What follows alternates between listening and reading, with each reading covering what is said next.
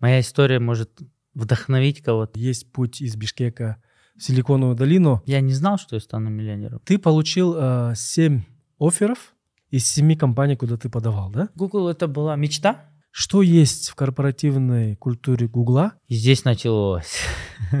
Приключения? Не приключения, а испытания, наверное. Уже с бывшей женой, да, я так понимаю, вы развелись, э, пережили большой кризис. Да? Я думаю, это очень важный момент в моей жизни. И, наверное, надо рассказывать. И в такой ситуации что ты советуешь людям? Я верю в то, что мы создаем себя. У нас есть выбор. Мы можем создать любую версию себя. Ох, сейчас такая очень философская часть была. Вот выйти из этой зоны комфорта, когда у тебя все есть, это очень страшно. Но есть что-то сильнее этого страха. Что это? Жажда роста.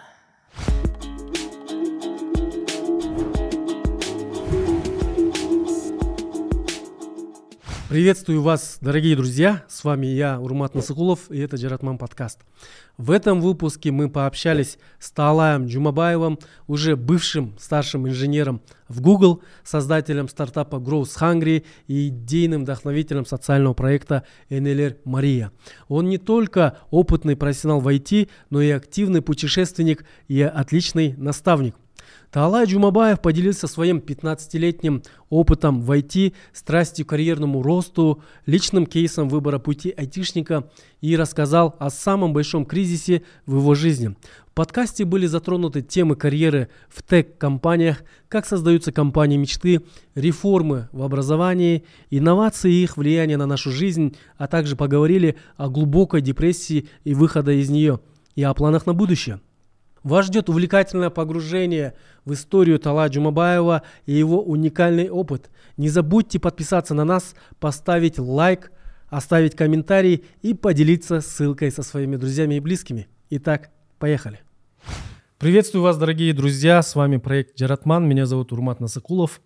Как вы сами знаете, это проект об интересных, успешных, ярких личностях из мира спорта, бизнеса, инноваций и искусства и культуры. И сегодня у нас в гостях а, уже бывший старший инженер Гугла, основатель стартапа Growth Hungry, а также идейный вдохновитель социального проекта NLR Мария, Талай Джумабаев. Талай, приветствую. Привет, как дела, как привет. настроение? Отлично. Чем ты сейчас занимаешься? Готовлюсь к полету. Мгм. У меня через несколько часов самолет.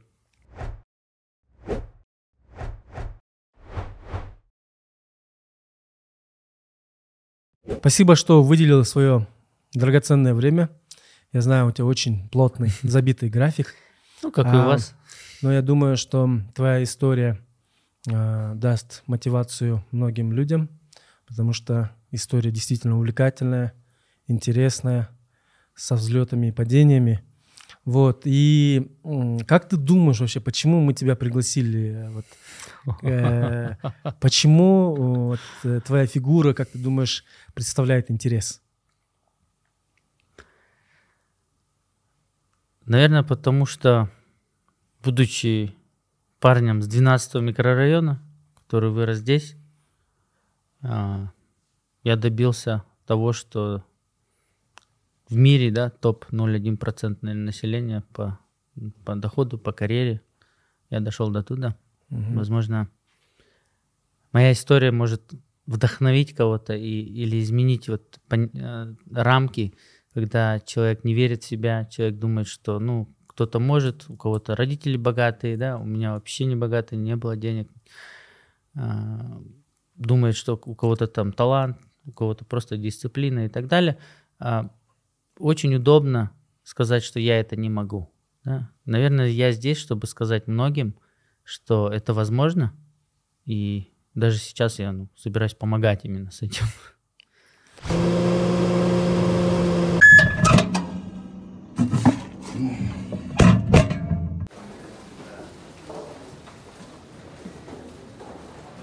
Нельзя просто так взять и написать этот код на питоне. Я говорю тебе, питон это будущее. За ним все стоит.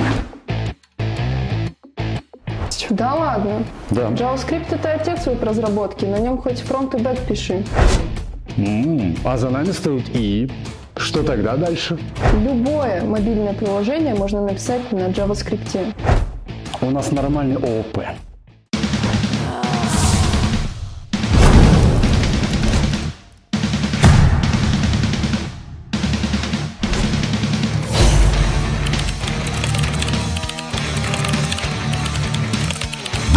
One.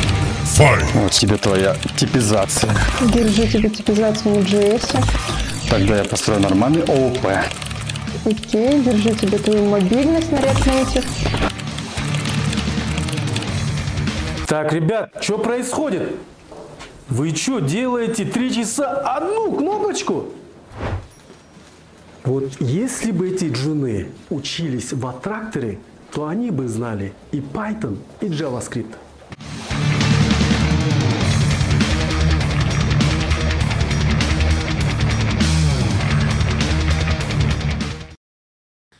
Я думаю, что твоя история увлекательна тем, что она показывает, что есть путь из Бишкека в Силиконовую долину, в одну из лучших компаний мира, а, как Google.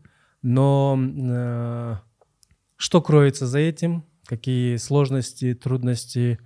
а, Как вообще проходил этот путь? А, Я думаю, этот разговор будет сегодня увлекательным и интересным. Но для начала я бы хотел бы тебя спросить, Я спрашиваю у всех наших героев а, относительно их родителей, семьи, в которой а, родился наш герой, и тех ценностей, которые, которые привили родителей, да? Мгм. Потому что, на мой взгляд, родители с самого детства формируют именно базу, да, фундамент а, человеческих ценностей и принципов, Мгм. которые сильно на нее влияют всю как бы, э, как бы оставшуюся следующую жизнь, да? И вот в этом плане было бы интересно узнать про тебя, где ты родился, о твоей семье. Мама рассказывала, что ты мечтал стать учителем. Ты смотрел это видео? Да. Окей. Да, а, ну, мо- мои родители родом с Исыкуля. Я родился в Аше, вырос в Бишкеке. Поэтому я, в принципе, общий. Я не делю вообще по регионам себя и других. Я с пяти лет, по-моему, с пяти лет я не видел отца. Вообще не слышал, не видел. До сих пор. Не знаю. Да, я даже случайно нашел архивные фотографии где-то в 11 классе и увидел вообще, как он выглядит. Да? То есть я даже не знал. Вот. А вырос с бабушкой, с дедушкой и с мамой, с братом. Да? А, Мама много работала.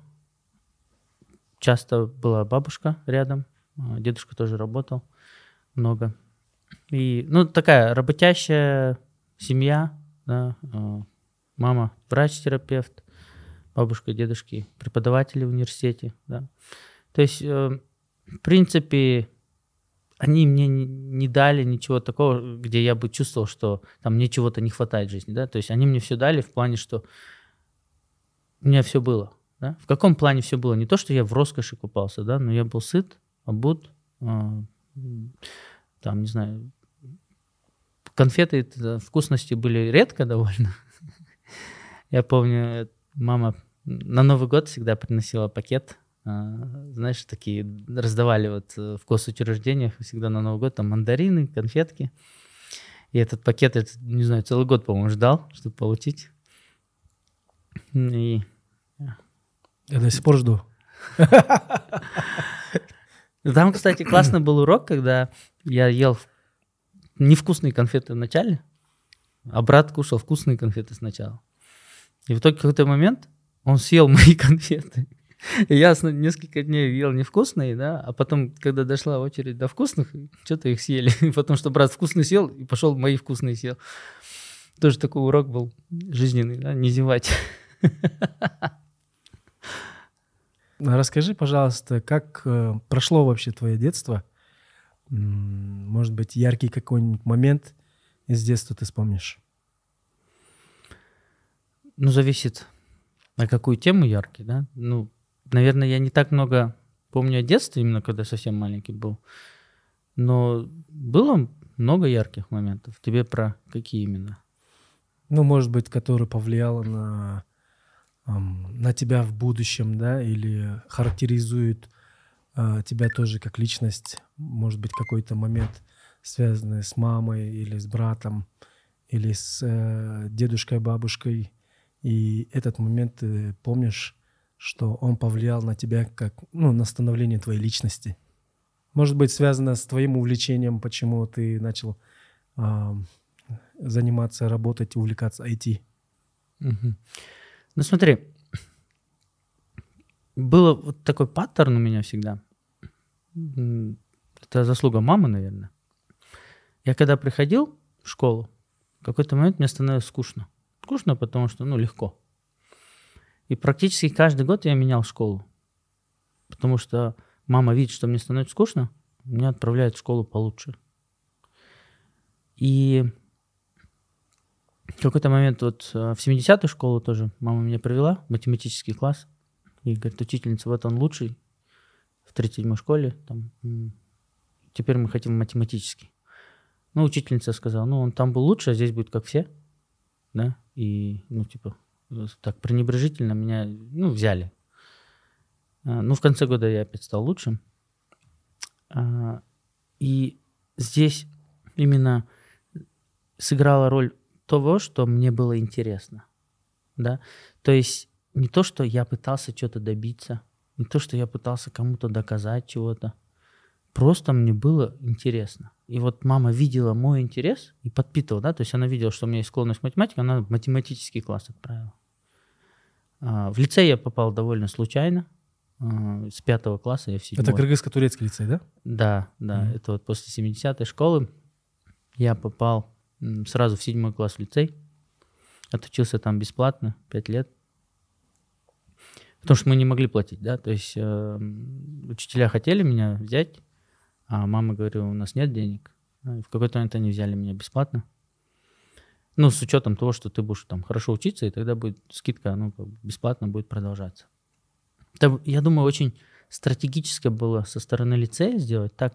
То есть они набирали лучших ребят по всей стране, и когда они видели действительно, кто-то может что-то создать, что-то сотворить, или на Олимпиады какие-то поехать, они не скупились, они давали скидку, и вот даже мне да, стопроцентную скидку дали.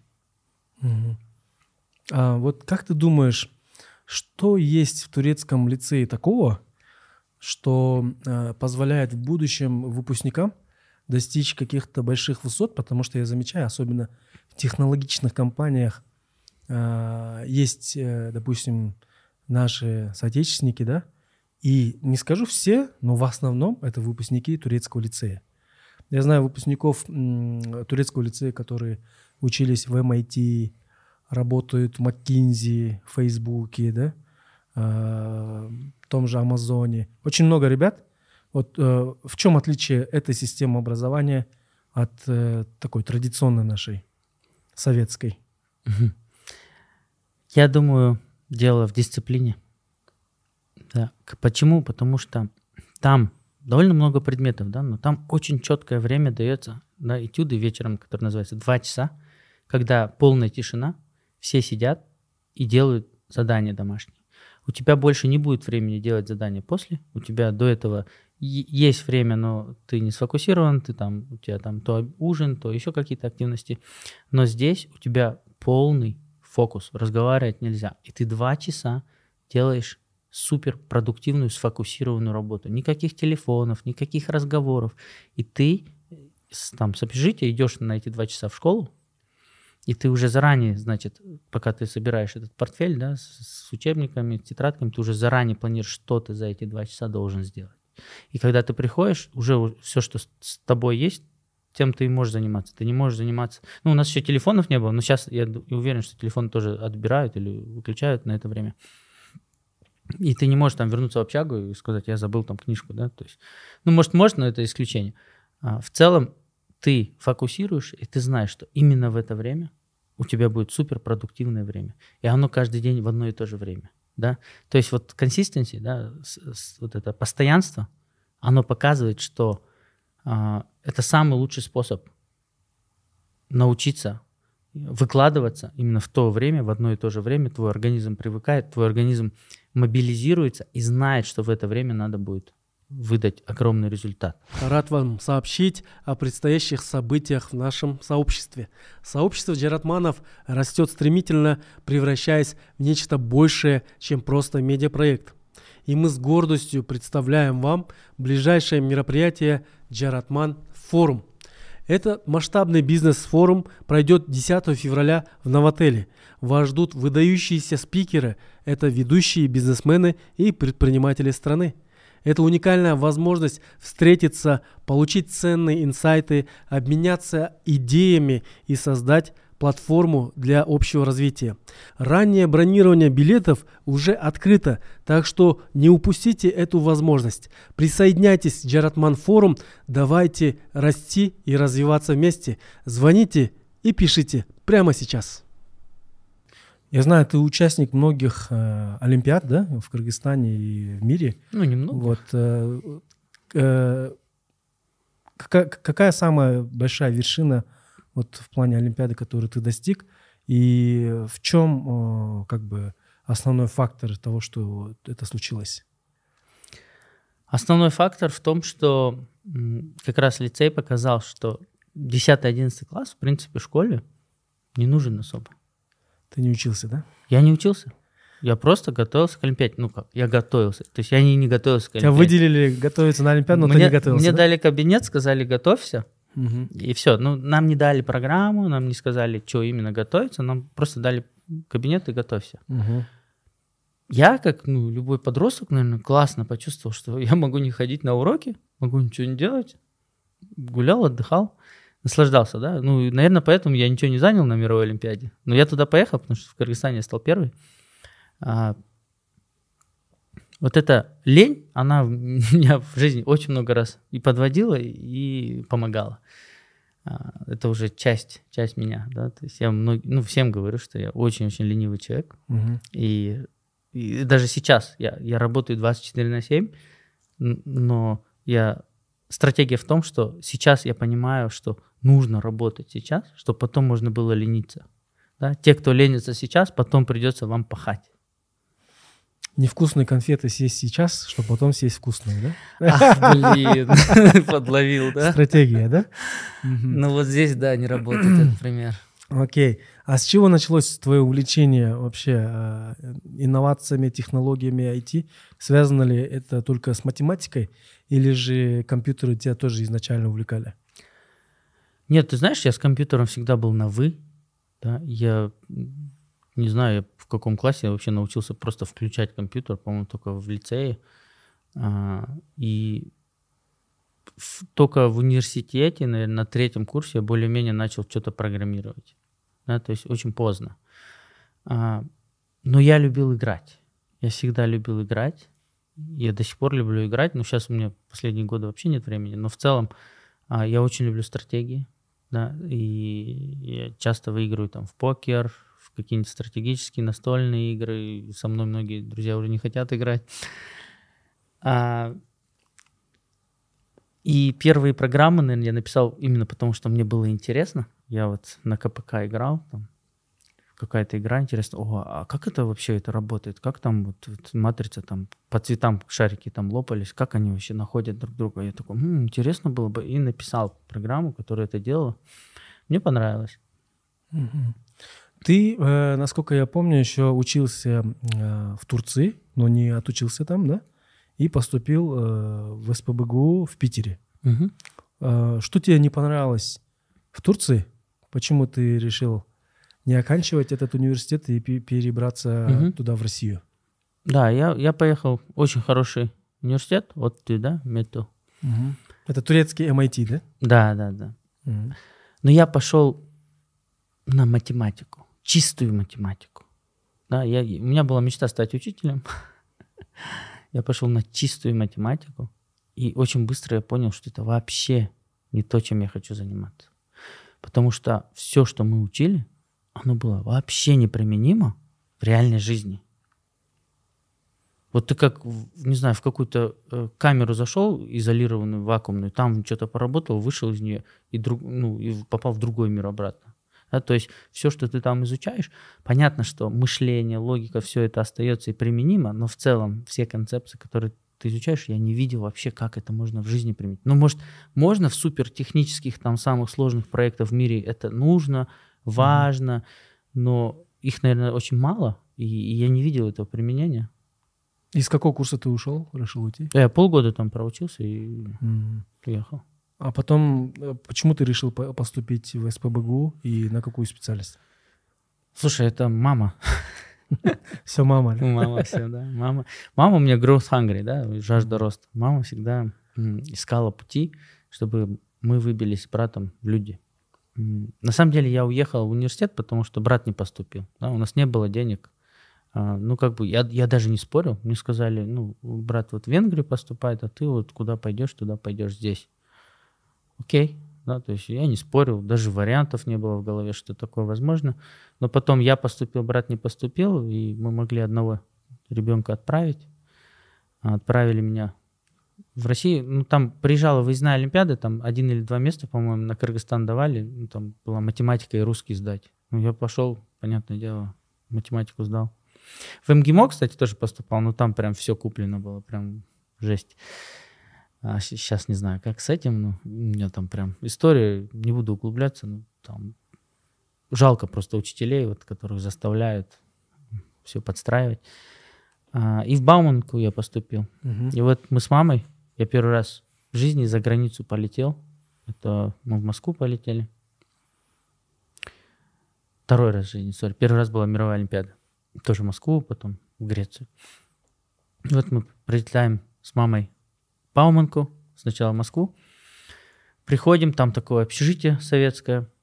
а, Комнатки маленькие, двухэтажная кровать. Вот просто заходишь, только двухэтажная кровать, там туалет такой старый, ванна, вот не ванна, а вот просто как такой настил, очень странно. И кухня на этаж. И, и там у кого-то каша сгорела. И вся общага воняет. Это горелой кашей. Окей, посмотрели. После этого мы приехали в Петербург.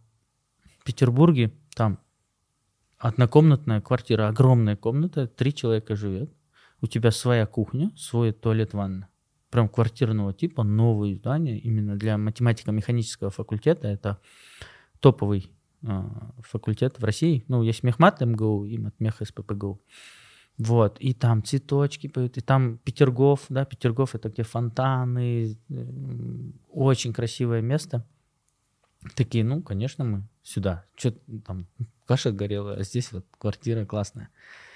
То есть Вот. на ваш выбор повлияли условия проживания, да? Да, не было какой-то там суперстратегии, ничего не понимали. Мы с мамой сами долго решали, там есть прикладная математика, матема- математическое обеспечение там, информационных систем.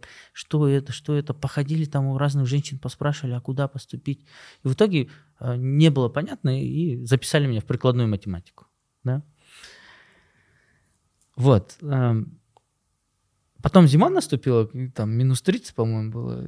И я понял, что Петербург это не, не такое райское место. Хотя я очень быстро понял, потому что там летом, лето-то два месяца длится, да, потом зима. Но в целом очень сильное образование. Очень сильное. Я, я знаешь, я приехал, там, олимпиадчик, я все знаю, да, и пришел на первые пары, вообще все легко, все понятно. Там. Два месяца прогулял, играл там игры, М, особо не учился. И вот там коллоквиум. Коллоквиум это между семестрами такой промежуточный экзамен. Ты знаешь, два предмета, алгебра и мата, этот, матанализ, еле-еле, еле-еле, еле-еле две тройки получил. Вот просто вот на- ну, вытянули меня. Просто я нравился учителям, да, учителя видели, что я соображаю, ну, я им нравился, они меня вытянули на тройку. Я такой, елки-палки. Меня в Турцию, да, свалил, да, меня еле отправили, да, денег нет, там мама пашет, да, мама, чтобы меня обеспечивать, ушла на базар, на базаре кроссовки продавала, да, и вот зимой там в минус 15, да, вот этих холодющих контейнерах сидела, продавала кроссовки.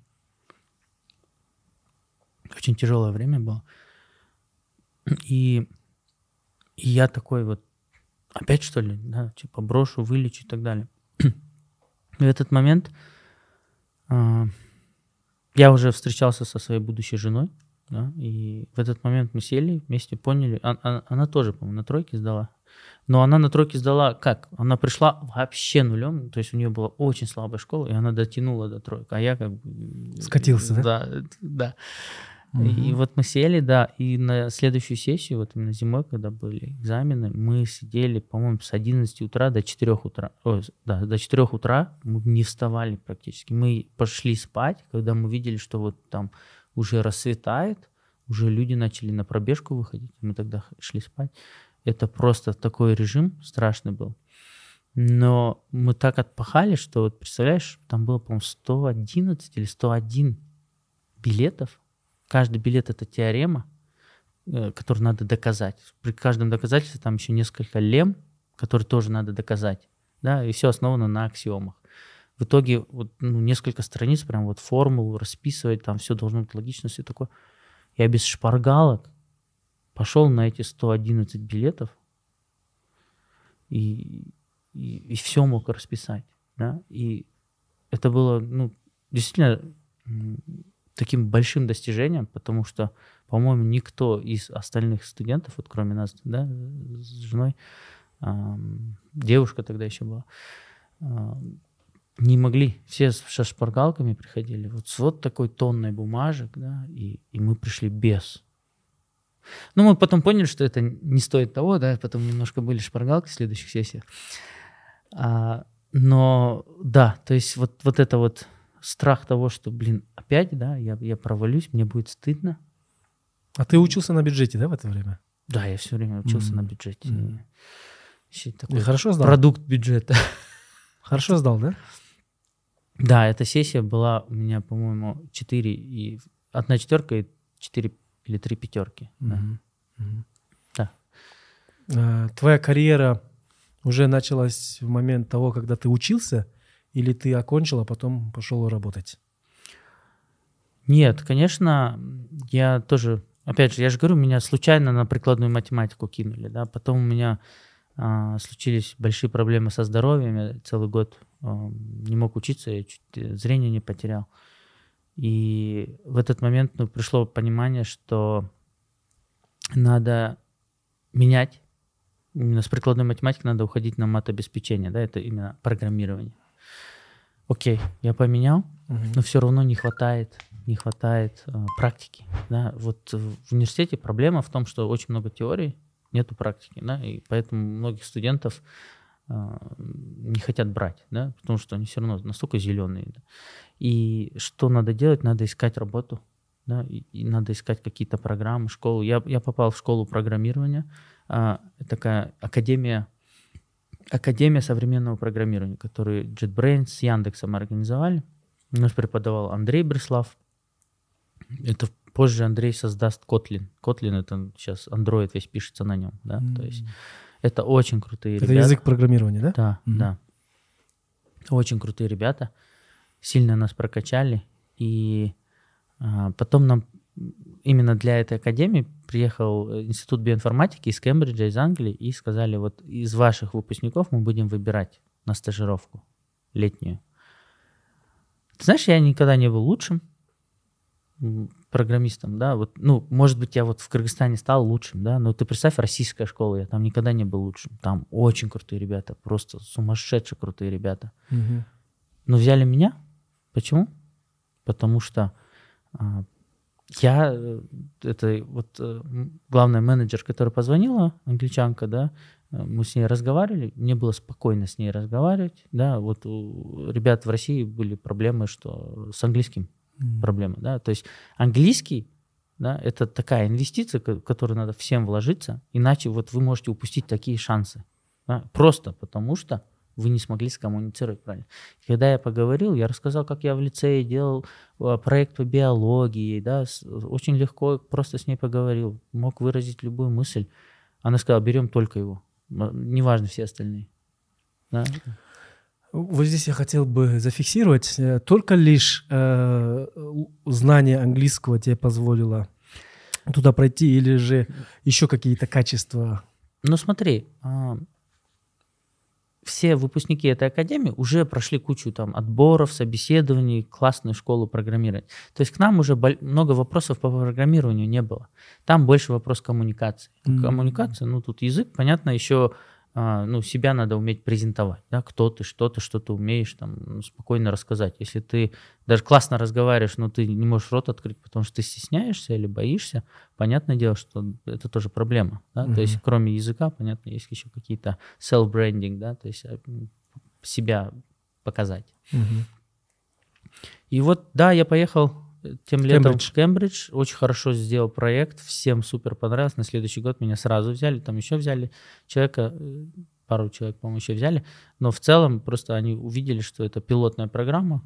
Приехал классный парень, там, сделал проект, и на следующий год э, я даже уже зимой начал удаленно работать, и, и еще, и летом уже полетел второй раз. И после этого а, мне нужно было искать работу в Петербурге. Да. Ну, я, я понимал, что дальше, ну, после стажировки, что, нужно первую работу найти. И здесь началось Приключения? не приключения, а испытания, наверное, жизненные. Ну, как, наверное, все понимают, что есть задача курицы и яйца, да, все равно без опыта ты не особо кому-то нужен. Ну, даже со стажировками более-менее уже получше, но у меня проблема. У меня кыргызский паспорт, и в России еще не было ЕАЭС. Да, и тогда, ну, как бы легально работать я нормально не мог. То есть можно было, но для студентов говорили, что нельзя. Но это такая серая зона, сказали, нет, все равно нужно подаваться на разрешение на работу. Но я говорю, у меня регистрация студенческая. Он говорит, все равно нужно. И мне многие компании отказывали, какая-то даже, две компании взяли, Intel взял меня. Потом они пропали, когда узнали, что у меня кыргызский паспорт. И еще одна американская компания меня взяла, предложила там сразу тысячу долларов. Я такой, вообще праздник для меня.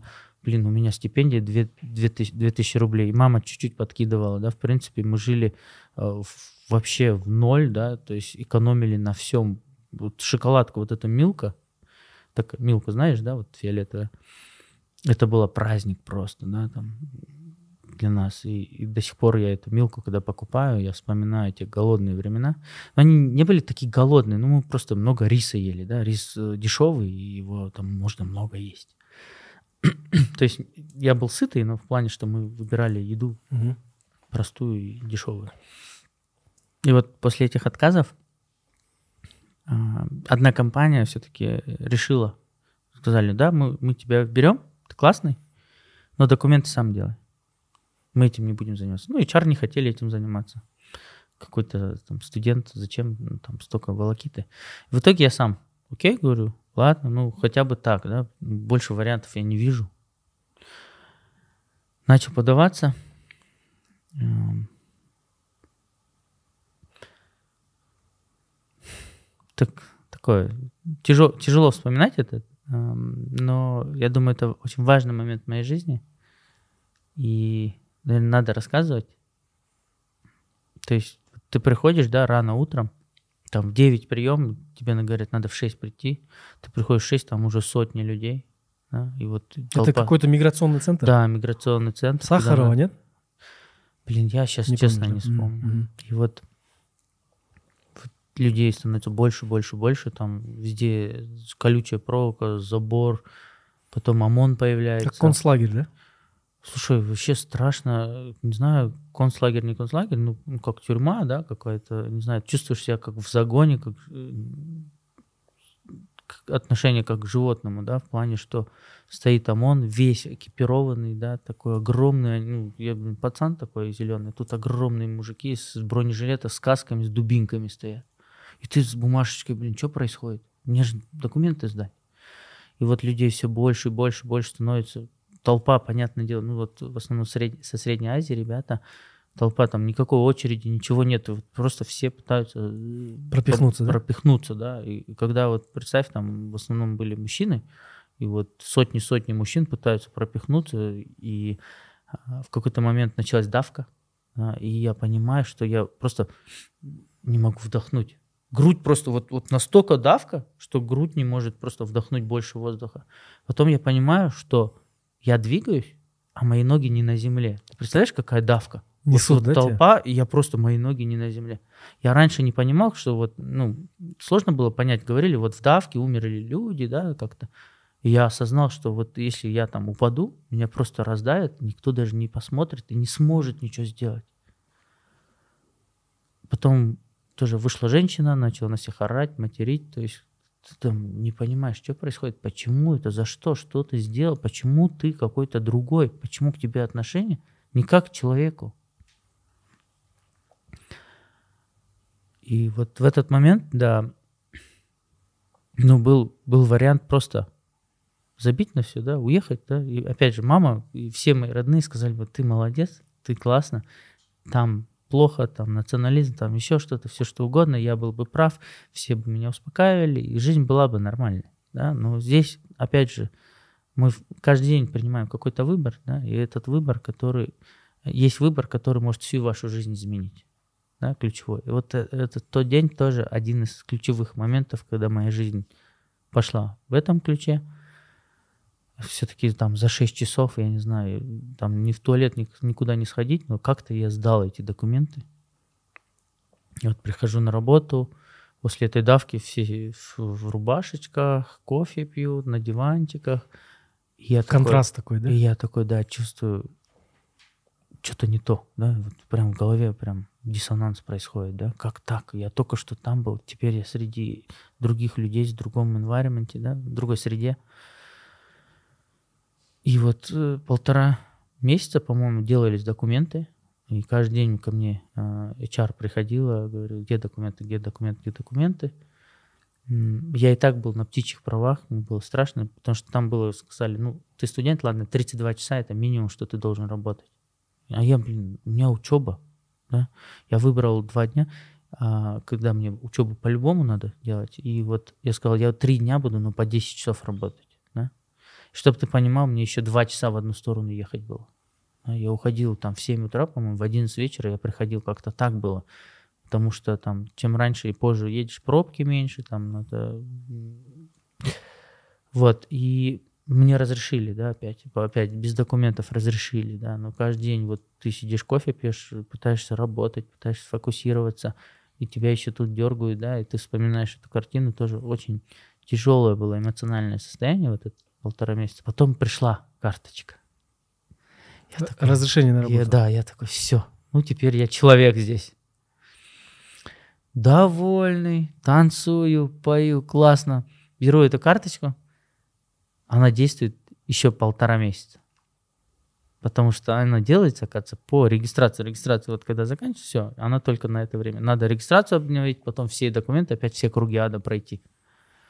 Я чуть не заплакал. Я пошел уже, и мне уже было пофиг. да. Я говорю, HR подошел, говорю, смотрите, я прошел там вообще все ваши круги ада с бюрократией.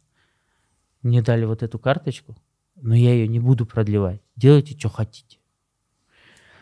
Они такие, ну, у меня уже были результаты, да, они видят, что я работаю. Кстати, это очень важно, да, результаты всегда показывать. Мгм. И они говорят, ладно, ты будешь там каким-то Ивановым, я там карандашом подписывался за кого-то, и мне наличкой выплачивали. Тяжелое было время, но всем придется с этим столкнуться, ну, не именно с этим, а с тем, что вот первый опыт, да, его очень сложный, я был готов бесплатно его получать даже. Мне Мгм. платили копейки, конечно, когда вот я говорил, американскую мне тысячи долларов, а тут мне вот за вот эти 30 часов, я не знаю, получал, по-моему, 200 с чем-то долларов, и мне было нормально, да, почему? Потому что, во-первых, это был первый опыт, я за него держался, держался, держался. Во-вторых, я каждый день рос, изучал, у меня были очень классные менторы там, супер опытные уже ребята, да, которые... Это был ан- э, проект на T-Mobile, английский, да, на Англию мы работали, то есть уже очень серьезный проект, сразу там я обучался, обучался, обучался каждый день. И третье, мы уже умели выживать, мы уже умели недорого жить, да, и а, У тебя началась не студенческая, а уже взрослая жизнь, да, можно сказать? да, Ты начал зарабатывать, Да. обеспечивать себя. Ну, маленькие деньги, но, ну, то есть я не мог, ну, такие деньги, когда я не мог снять свое жилье. да. Мгм. Ну, опять, я жил в общежитии, но приходилось вот два часа в одну сторону ездить, да, то есть Мгм. четыре часа в день я тратил на дорогу, но все это того стоило, это было очень тяжело. А, Но я видел стратегию, я видел цель. Цель какая? Получить первый опыт. Неважно как, неважно какой. Классно. Нет, важно какой, да? Ну, у меня были классные менторы, да, классный проект. И неважно было, сколько мне усилий потребуется, но я его получил. А ты уже тогда захотел работать в больших технологичных компаниях, и ты увидел этот путь? Или же это э, произошло как-то спонтанно? Ты знаешь, у меня научный руководитель был сотрудником Гугла М. в университете. И очень, очень И классно. это человек, он тебя сподвиг, да? на- Он мне предложил на стажировку в Google пойти, М. а я не пошел. Почему? Потому что две вещи, наверное. Потому что мне опять, опять с документами я уже так наелся, что я даже смотреть тошно было куда-то в сторону работы. А второе была неуверенность в себе. Ну, Как я пойду в Google? Это что, возможно, что ли? И вот я понимаю, что если бы я туда пошел, я бы на 7 лет раньше э, добился всего, что я сейчас добился. М. То есть у нас, знаешь, а, часто в жизни есть двери, которым которым мы не пользуемся, которые могут быть трамплином. И вот э, как раз вот задача ментора, да, это вот просто подсветить. Вот почему вот вся вот эта тема Growth Hunger, мы ее, может, попозже раскроем, но именно менторство экономит годы, да, самый ценный ресурс. Как оно экономит? Там нет никакой магии. Просто в нужный момент нужный человек должен тебе что-то сказать, что-то посоветовать и направить твою жизнь. Вот и все. Потому что он уже этот путь прошел, да, он тебе может сократить путь там в три раза минимум. Ам, и тогда я в это не верил, но я понимал, что это бы, топовый уровень, это лучшие ребята в мире. И, конечно, а, было страшно об этом даже мечтать, но Ты пришел к этому чуть позже, да? Наверное, чуть позже, да, Мгм. когда я дорос до этого. А до этого, я знаю, ты еще 7 лет работал в компании Deutsche Bank а, в Э, Москве, До да? Гугла. До Гугла. Ну, и в Москве и на Уолл-стрит. И Уолл-стрит, да? Да. Ам, вот э, что есть э, такого в этой компании? Ну, как вообще тебе запомнилась эта компания? Что в ней интересного, хорошего? Какой опыт ты там? Да, какой ты опыт там получил? Слушай, безумный, классный опыт. М, Это немецкая же компания, да? Ну, немецкая, но у нее headquarters в Лондоне. Ну, Вообще она глобальная. М. Мне по- позвонил. Я, у меня как-то такой тяжелый период в Петербурге начался. То Что-то немножко стагнация с работой, что-то тоже роста не предвиделось, зарплаты ниже в Петербурге и так далее. И в какой-то момент мне просто звонит телефон рекрутерша из Deutsche Bank. У меня не было вообще настроения раз- разговаривать. Я там назвал огромную сумму для меня. Я сказал, я с вами буду разговаривать, только если вот столько. Он такой, окей. Сколько? Ну, Не я помнишь? Это было 120 тысяч рублей, это порядка 4 тысяч долларов. Я им назвал такую огромную сумму. У меня была зарплата 2 500, по-моему, в этот момент. Я им сказал, вот 4, буду разговаривать. Москва же, Москва же дорогая. Они такие, окей. Я такой, «А, ну, окей, давайте разговаривать. Да? Ну, прошел эти э, телефонные интервью, потом поехал, прособеседовался. Там меня очень... а, Потом я понял, что какие ошибки сделал там по деньгам, по, вот, по переговорам, очень много. Но в целом, да, меня взяли в такую группу, где мы начали строить стратегические проекты. Вот слово стратегия ты, наверное, у меня очень много раз слышишь, да? И мне повезло, что я пришел. Ну вот у банков есть очень много легаси систем. Легаси это такие старые, которые надо поддерживать, которые работают, деньги банку приносят, но там, там надо вот, они ужасно написаны, надо там вот поддерживать, очень много времени тратить на какую-то ерунду, которая тебя не развивает. Таких очень много в больших корпорациях. И что такое стратегическая команда, вот проект, это те, которые должны вот эту всю, вот этого всего динозавра снести и создать с нуля что-то самое свежее, самое новое. Мгм. И вот мы это писали, да, платформу, которая должна была обеспечивать миллиарды событий в день. Мне было очень интересно. У меня была классная команда. У меня был классный менеджер, да, который, а, с которым мы когда есть возможность, мы вот видимся. Вот в прошлом году мы виделись с ним, а, позапрошлом. И очень многому я научился. Да, работа в команде, все такое. Просто до этого я работал в более маленьких компаниях, а здесь вот такая гигантская корпорация, да, где есть процессы, где есть а, очень много команд, где надо взаимодействовать со всеми, да. Это определенный тип навыков, который надо было прокачать. И я думаю, это было супер полезно мне.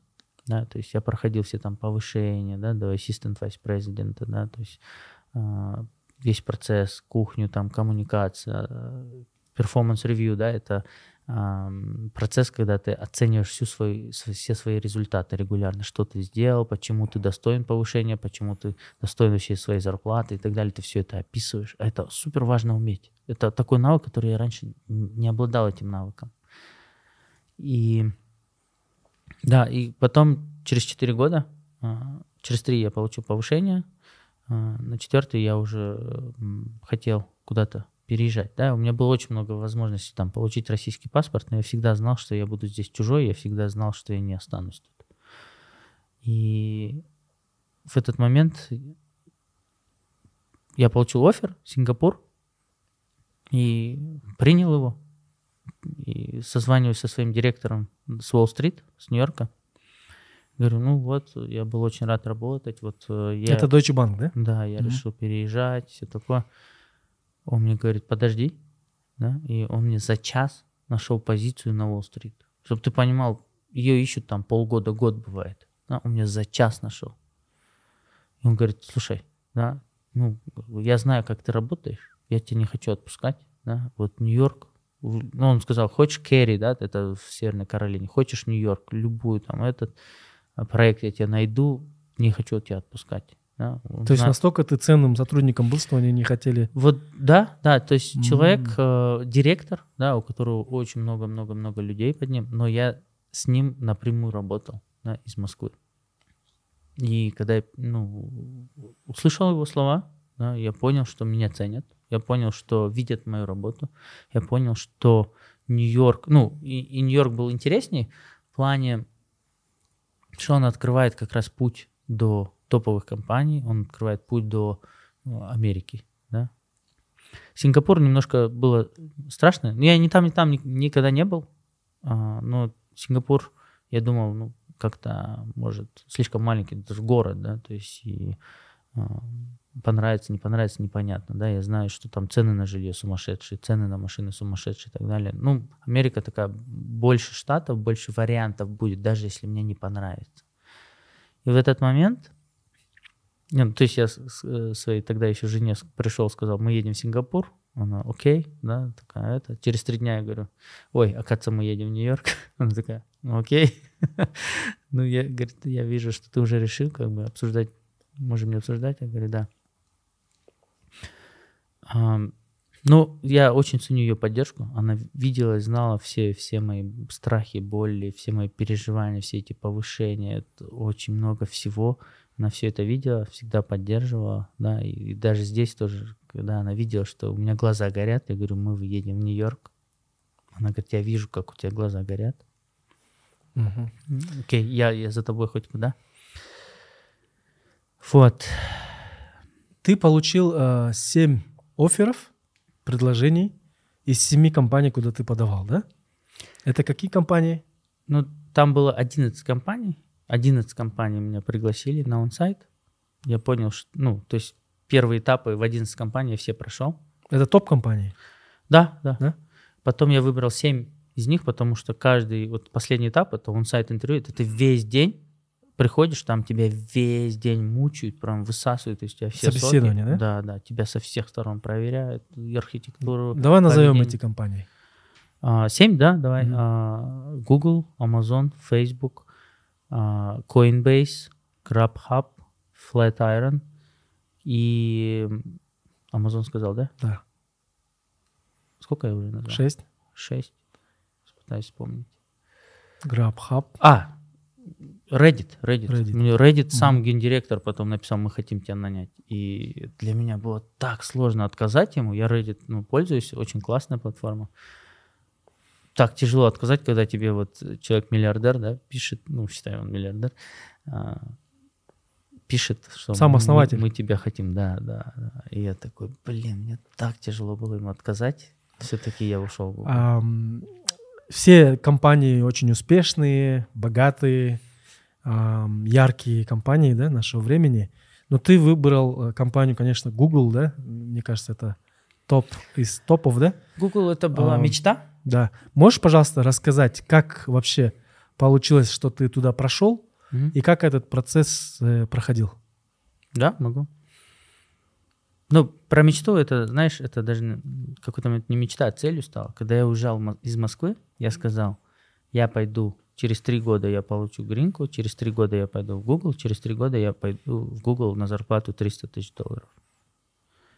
Через два года, 11 месяцев я был в Google на зарплате больше, чем хотел. Сколько?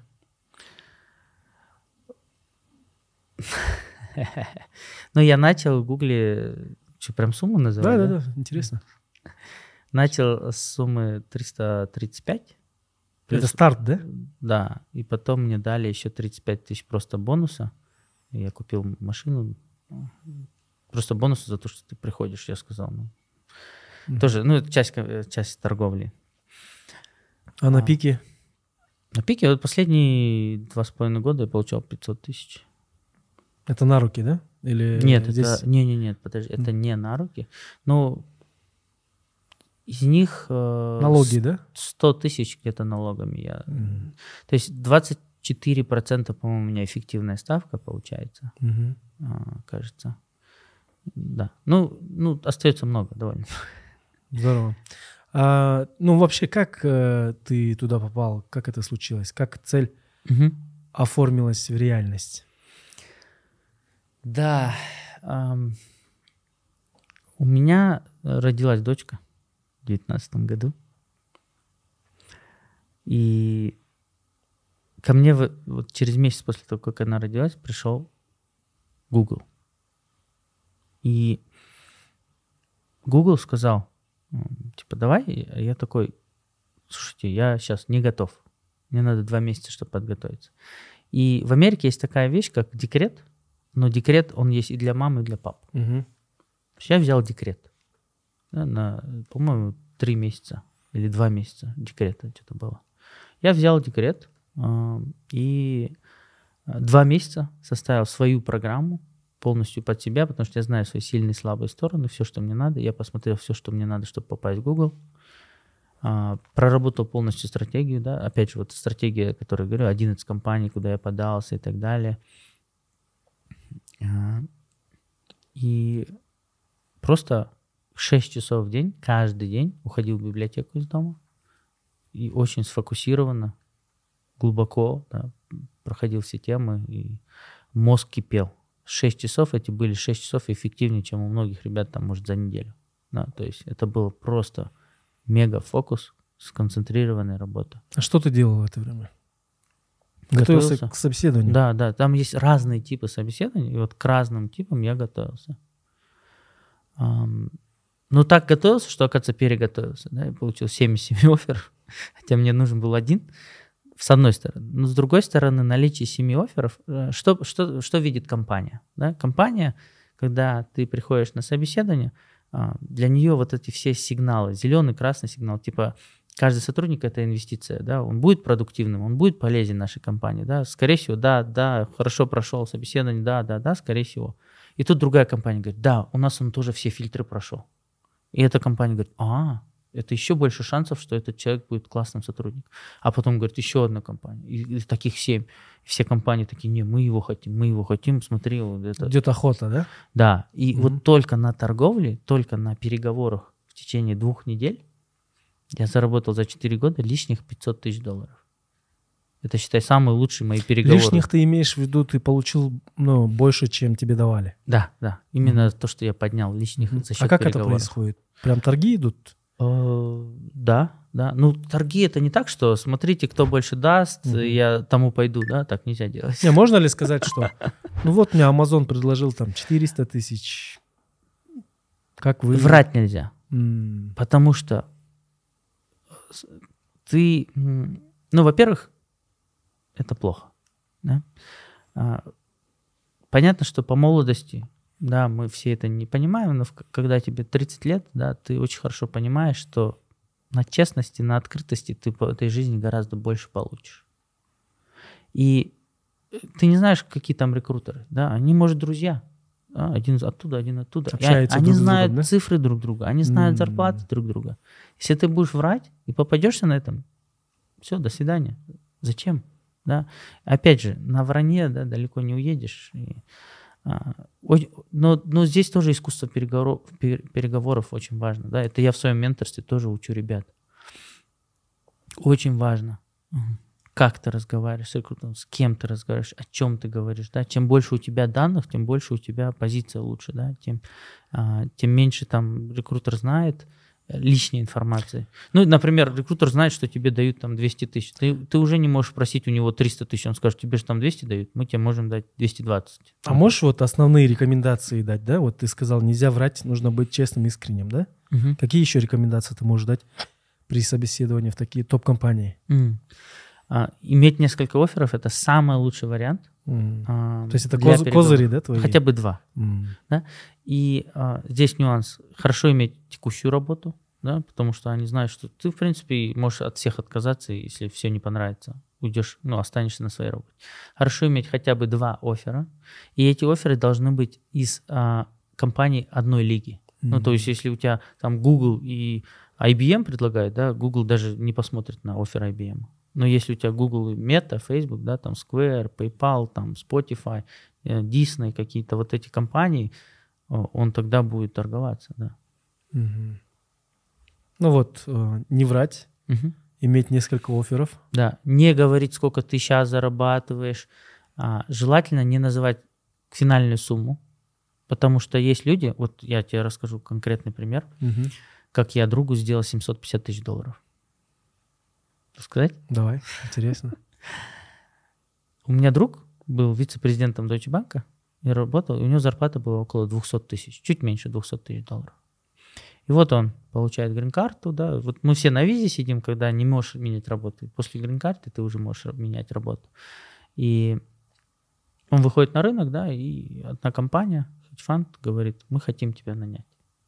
И мы с ним общаемся, и он мне говорит, я, я попрошу 250 тысяч.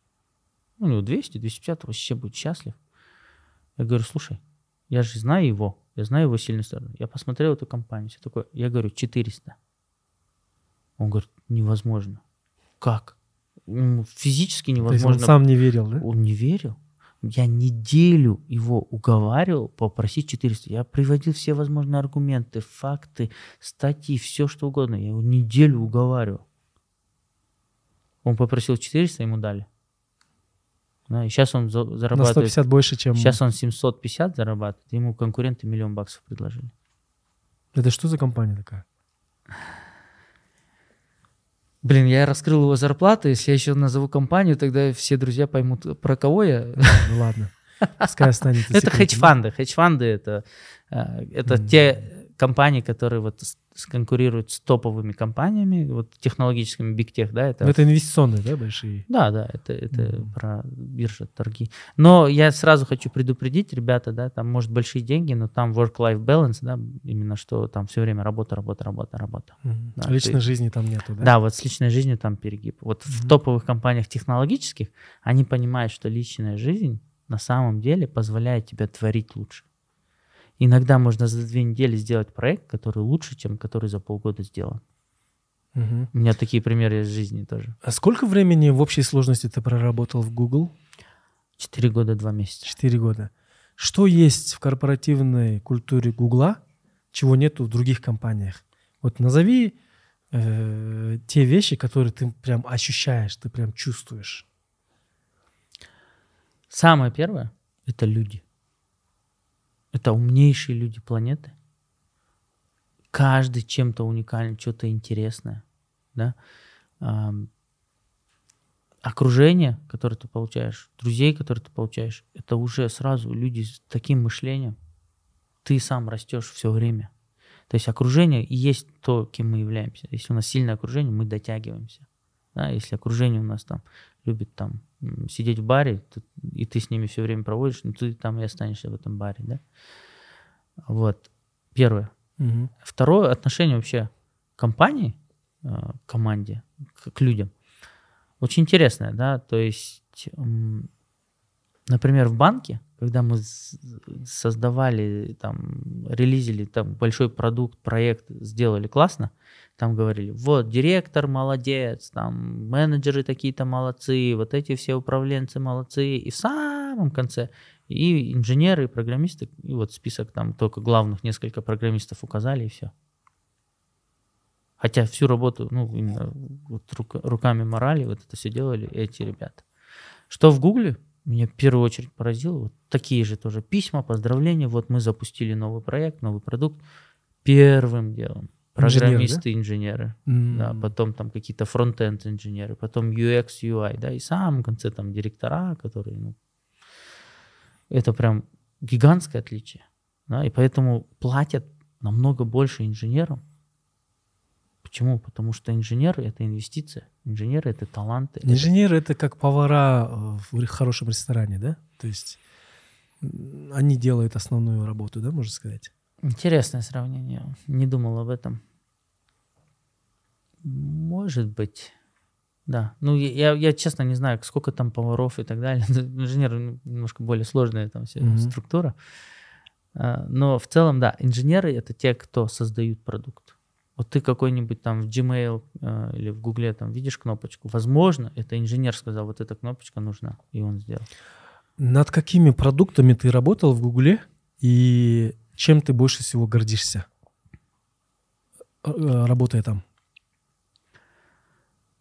Я на Уолл-стрит создавал вот эти системы, которые Мгм. обслуживали миллиарды событий в день. И Когда ты попадаешь в Google, тебе разрешают выбрать любую команду, которая нанимает. И ты общаешься с этими командами. Ну, команда тоже должна тебя выбрать, ну, там, как бы с двух сторон, да, должен, должно быть совпадение. И вот ты можешь хоть с 20 командами пообщаться. А, Я, по-моему, с тремя компаниями, командами пообщался, и вот э, команду, в которую я попал, у них было это Ad Manager продукт, который рек- рекламный, но это sell side. Блин, сори, у меня а, русского лексикона не хватит на вот эти все термины, да. Ам, И там было триллион событий в день. Триллион событий — это настолько сложно даже воспринять, да, чтобы вы понимали, одно поле, вот сообщение летит, одно поле, там, пол женский, мужской, или там страна там, какой-то добавить, это петабайты данных в день. Петабайты по всему миру, да, то есть во многих тысячах серверах и так далее. То есть цена ошибки гигантская, да, цена оптимизации тоже гигантская. Мгм. А, И я всегда оцениваю вообще а, любую работу, когда по найму, да, ты должен приносить ценность больше для компании, чем ну, она тебе платит. Иначе вообще, ну, в чем смысл, да? Тебе компания платит больше, чем ты приносишь денег. Но надо уметь оценивать, сколько ты приносишь денег. И вот то, что я говорил, вот этот э, процесс, когда ты э, рассказываешь и оцениваешь свои достижения, вот то, что я в банке научился, этот процесс во всех корпорациях есть. Это надо уметь, это такой навык. Этот навык обязательно для повышения. И вот э, когда мы оценивали проект, который я сделал, он сэкономил Гуглу больше 10 миллионов долларов. Да? То есть я окупился на 20 лет вперед. Э, В принципе, я считаю, как бы инвестиции Google, Гугла я оправдал. То есть я мог сейчас вообще не работать, еще несколько лет Google бы платил, он бы все равно был в плюсе от меня.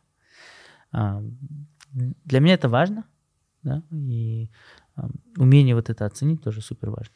Мгм. Вот продолжая тему про корпоративную культуру Гугла, да, ее многие ставят в пример. Тот же Amazon, говорят, не славится своей культурой, да, наоборот. Мгм. А Google в этом плане задает тренд. да? Что есть в этой культуре такого, что она притягивает людей со всего Мгм. мира, да, самых талантливых людей? Ну, помимо того, что ты рассказал, Мгм. там талантливые, умнейшие люди, что есть еще в культуре? Ну, допустим, может быть, это какие-то традиции, это Мгм. какие-то э, особые условия, какое-то особое отношение к сотрудникам? Что есть такого? Да, а, условия. У тебя и баристы, массажисты, шеф-повара. Ты можешь работать из любого офиса. Вот любой офис по миру поехать, оттуда поработать, зайти, все что угодно, все тебе открыто. Да, то есть я летал и в Амстердам, и в Стамбул, Лос-Анджелес, Сиэтл, Чикаго, Бостон. Во всех офисах я там был. Мгм. Покушал, поработал оттуда спокойно, да. То есть а, привлекает, наверное... Бесплатная еда, а, ну, кроме еды, инфраструктура, да, вся. инфраструктура. А, люди, как я сказал, да, самое важное. И там как раз эта культура и складывается за счет людей. Мгм. А, ну, там, например, no blame policy, да, то есть это эм, когда что-то случилось, никто никого пальцем не обвиняет, да, просто ищут проблему. Как сделать так, чтобы этого не было, да. То есть компания очень толерантна к ошибкам сотрудников, да? Слушай, вообще все ошибаются, да, мы все люди, да, и ошибки — это то, что нас учит больше всего. По- По-моему, толерантность к ошибкам, она обязательна, иначе люди будут бояться экспериментировать. Ты же боишься что-то сделать, что-то напортачить, если тебя за ошибку там накажут, премии лишат и так далее. Тогда ты будешь просто выполнять только то, что надо, не дай бог влево-право не уйти. А это же остановка прогресса. Я, я не уверен, что там в Амазоне тоже э, нет толерантности к ошибкам. Я, я уверен, что есть. Но там больше культура именно, что надо впахивать, надо вкалывать, нужны часы. Да? А, мне кажется, в Гугле немножко по-другому в плане, что они думают, что если человек хорошо отдохнул, он может что-нибудь придумать такое, что там сэкономит еще несколько месяцев работы. То есть в другую сторону немножко. У меня много примеров таких. Вот почему меня вот э, из Нью-Йорка перевез, да, мой директор, потому что у меня есть такое понимание, для чего мы это делаем. Бизнес-видение называется. Да. У очень многих программистов, если им интересен проект, они в нем копаются, они могут годами там копаться, и им пофиг на клиента, для кого они это делают. Да, у меня есть вот это чутье. И когда, например, в Deutsche Bank прошел один проект, да, и ребята, классные инженеры, они предложили, вот за полгода мы сделаем такую-то компоненту, она будет все это, все новые там сделки пр- прогонять, там все сделать, вот через полгода будет шикарно, мы используем самые новейшие технологии, все такое. Я, я говорю, смотрите, вот у нас вот это уже есть работающее, вот это сообщение мы тут два поля добавим, две недели работы, тестируем все вместе две недели. Там полгода только разработка, чтобы ты понимал, это значит год будет делаться проект. За две недели выкатываем, все работает. Бизнес сказал, «Уф, нам надо, чтобы работало, нам пофиг, какие там классные технологии. У нас уже вот это есть вся инфраструктура, мы ее переиспользуем. За две недели мы сделали, это потом еще три года работало вообще как часы. Мгм. Да, и а, в этом и суть. Можно впахивать, можно там год вот пахать, а можно вот сказать, а вот, вот так сделать, и не надо пахать год. Сэкономили миллионы долларов в компании, опять же. Да, и вот так, вот так, вот так проявляется именно нелинейная продуктивность. Да? Линейная продуктивность это типа ты работаешь, результат. В два раза больше работаешь, в два раза больше, три раза, в три раза больше результат. Это линейная да, продуктивность. Нелинейная это вот что-то такое, что потребовало намного меньше времени, а результата гораздо больше. Мгм. Да, это моя проф- профдеформация сейчас, потому что когда любая твоя ошибка умножается на миллиард, на триллион, когда любая твоя польза тоже умножается, ты понимаешь, насколько важно сфокусироваться на вещах, которые приносят наибольший возврат инвестиций. Не обязательно в деньгах, ну, наибольшую пользу. Да, и вот все мои проекты, все мои компании, все, что я продвигаю, это как раз фокусироваться на вещах, которые стратегически принесут гораздо больше и денег, и ресурсов, и нашу страну поднимут, да, и вот это все фокусируемся на маленьких вещах, которые сделают самый большой эффект. Через два года м, работы в Гугле ты рассказывала, что ну, ты стал миллионером, да? Ты А, все мои подкасты смотрел, да? Я очень... Подготовился? Ну, я стараюсь изучать наших героев, гостей. Даже ну, если я ты их прям лично, сделал такую работу. да? лично знаю, то это домашняя работа, да? Вот. Окей. И эм, как вообще твоя жизнь изменилась? Ну, вот этот millionaire mindset, да? Ам, после этого, да? Ты думал и когда-нибудь, что ты станешь миллионером? Если думал, то как это тебя изменило? И вообще вот тот эм, Таалай, который там экономил и кушал, э, ел рис, да? и тот Талай, который есть сейчас, он- они сильно отличаются в этом плане? Совершенно разные люди. В каком плане?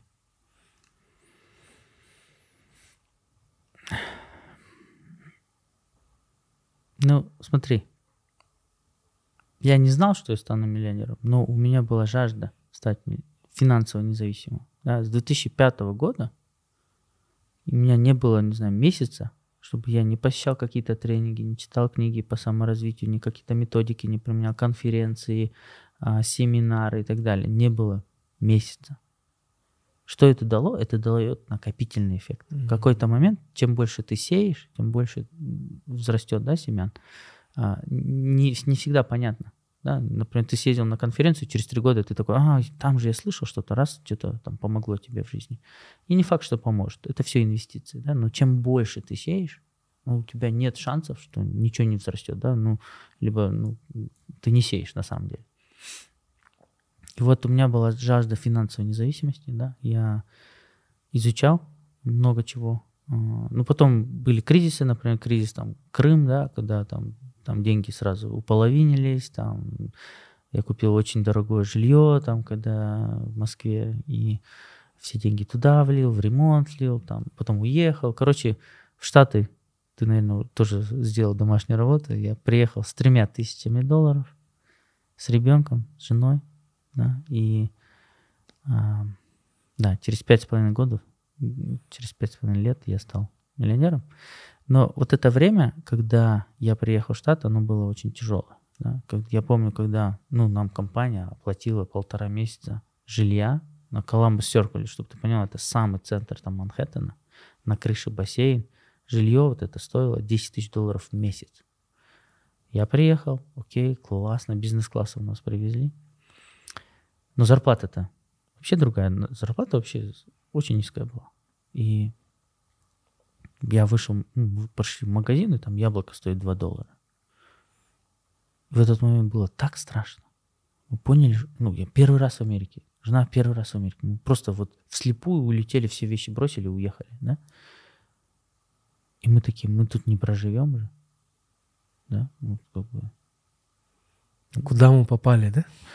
Это было очень страшное время, да, и у нас денег было впритык, да, я там взял старенькую машину, ну, не старенькую, но очень простенькую машинку, водить не умел. Это вообще отдельная история, я вообще сумасшедший был, могу рассказать. Вот, и да, мы ловили каждую акцию на продукты, мы там очень много кредиток открывали. Знаешь, как там есть в Америке кредитки, что надо там открыть, и тебе дадут 200 долларов за это. Но ты должен там потратить 3000 долларов в течение трех месяцев. И вот мы пытались потратить, все расходы на одну кредитку переводили, потом все расходы на следующую кредитку переводили, чтобы эти 150 долларов, там 200 где-то получить. А, акции все знали. а, никуда не могли пойти, да, то есть у нас были знакомые, там, раз в аквапарк поехали, да, это там 500 долларов, ну, вообще невозможно, да, такое себе позволить, у меня 100 долларов в месяц на э, развлечения. А, много ездили на природу, ну, в Нью-Джерси, когда жили, а, и там везде лес, да, постоянно в лес ходили, ну, такой, знаешь, бесплатный, э, бесплатное время- времяпровождение, но а, с ребенком было классно, а, но опять же много ребят, ко- ну, везде видишь, да, там все ездят там на BMW, там на Мерсах, спокойно кто-то в отпуск ездит. Вообще мысли не было куда-то в отпуск поехать. Как мы можем вообще поехать? То есть вели довольно скромную аскетичную жизнь, да? Да. Мгм. А сейчас ты ведешь праздную, Что, что это? праздную, богатую, роскошную жизнь. Нет, почему? Нет. Ну, и имеется в виду вопрос, вопрос-то был в том, в чем различие того Талая, который экономил, эм, э, который ел рис, и Талай, который сейчас уже стал миллионером, да, работая в Гугле. Кстати, Я уже не миллионер, я же миллионер, м, э, э, миллион этот э, был в кэше или же акциями э, от Нет, все компании? вместе. Все вместе. Все вместе, да? Мгм.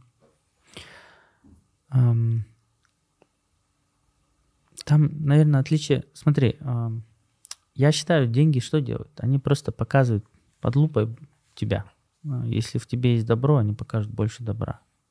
они не то что портят, просто как лупа. Материальные вещи меня си- сильно не волнуют. Да? Я понял, что... а, Ну, давай, давай отвечу на твой вопрос сначала. А, Чем отличается? Наверное, отличается тем, что я лучше себя понял. И, и я обрел миссию того, куда я хочу идти дальше как жить хочу. Да, то есть больше, наверное, а, я прошел через очень большой кризис. А, Мы оба с бывшей женой тоже его проходили. Каждый свой. Да, и, и это было очень тяжелое время. Такая трансформация, да, то есть не то, что я стал после этого лучше или хуже, я стал вообще другим. Да, и вот когда я тебе говорю другим, это именно сложно оценить, просто я живу по-другому. Я понял, что вот эта моя жажда финансовой свободы, она на самом деле фундаментально, это жажда свободы. Это не только финансовая свобода, жажда перемещения. Да. Я сейчас практически каждую неделю куда-то путешествую. А, свободы выбора, да, то есть я сейчас из жизни убрал последнего человека, вот с работы я убрал последнего человека в моей жизни, который мог мне указывать, что делать.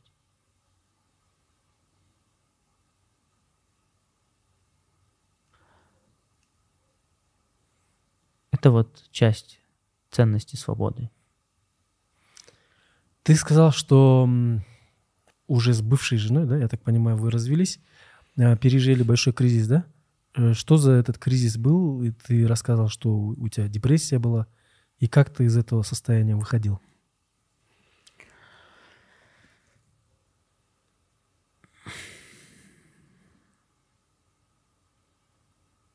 Ну, мы, мы, мы были вместе 16 лет. да.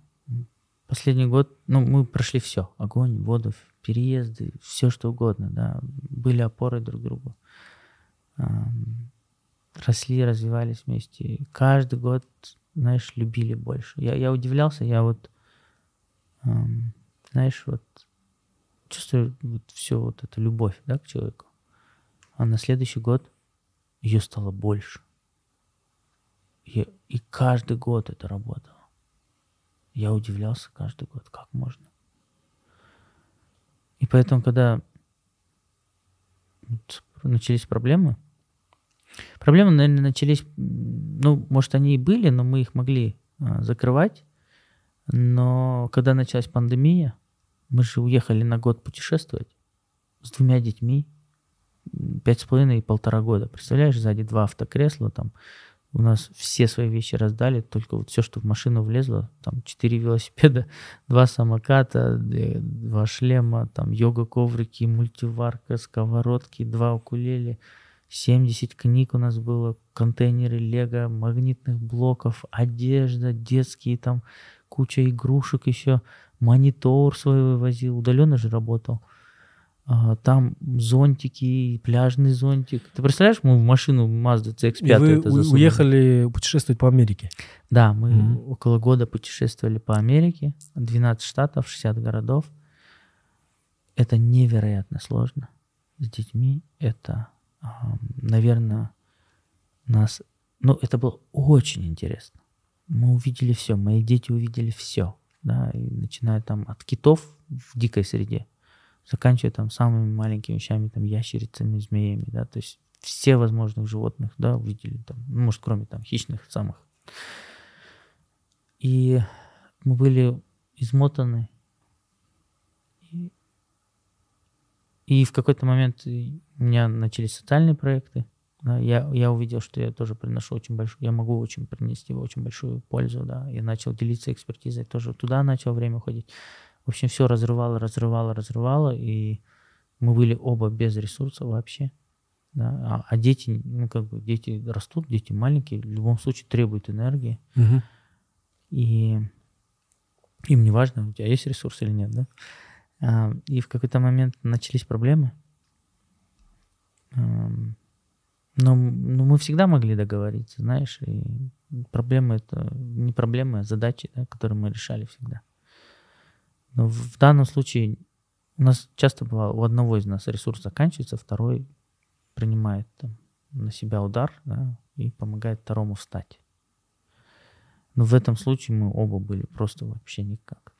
И началась депрессия. У нее был психотерапевт, у меня был психотерапевт, у нас семейный был пси- психотерапевт, третий. Да, то есть э, делали, что могли, год. И ну, в итоге, в итоге все-таки я принял решение, что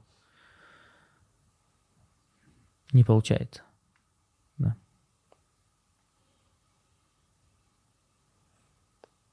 Ну, А депрессия наступила до этого или после этого? нет, до, до этого. До этого. Да, до этого. Мгм. И потом, когда я ушел, просто бежал, бежал, бежал, бежал, а, объездил мир. Несколько месяцев бежал. В какой-то момент понял, что ну, придется столкнуться с последствиями моего решения. Вернулся в Штаты. Ам, Было жутко больно. Ну, в этот момент вот пока я бежал, в, в этот момент у бывшей жены было просто страшно, что происходило там. Потом, когда я вернулся, меня накрыло тоже. Знаешь, я вот э, когда съехал, снял квартиру себе, и вот я лежу, да, смотрю в потолок, мне, мне просто больно. Просто я лежу, ничего меня, ну, ничего не трогает, да? Мне просто больно. И она не проходит, эта боль.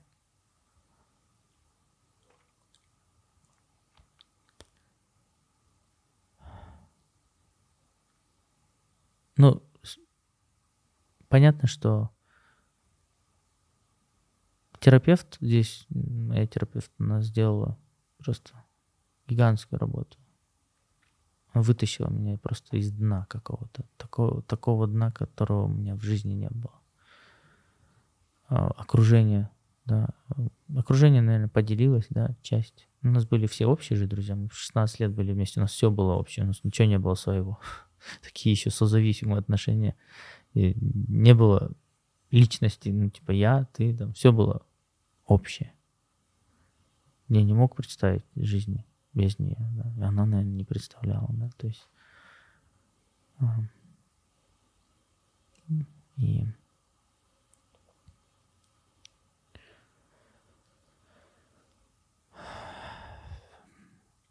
Ну, наверное, время все равно лечит, да, и сейчас мне, ну, сейчас я про это говорю,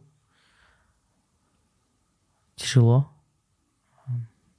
но тогда это, это была просто такая адская боль, когда у тебя все болит, в какой-то момент просто отключается, все перестает болеть. В браке еще мы, да, тоже в депрессии, на антидепрессанты сели. А сейчас вообще все штаты садятся на антидепрессанты. Страшная статистика. Но когда я вот э, начал, просто ушел, бежал, бежал, бежал, я как-то, наверное, слез удачно с них. Потому что с них слезть тоже нельзя, по-моему, сразу быстро слезать тоже опасно. Но я как-то вот резко сменил жизнь, резко там по всей Европе начал ездить, э, убегать от реальности. И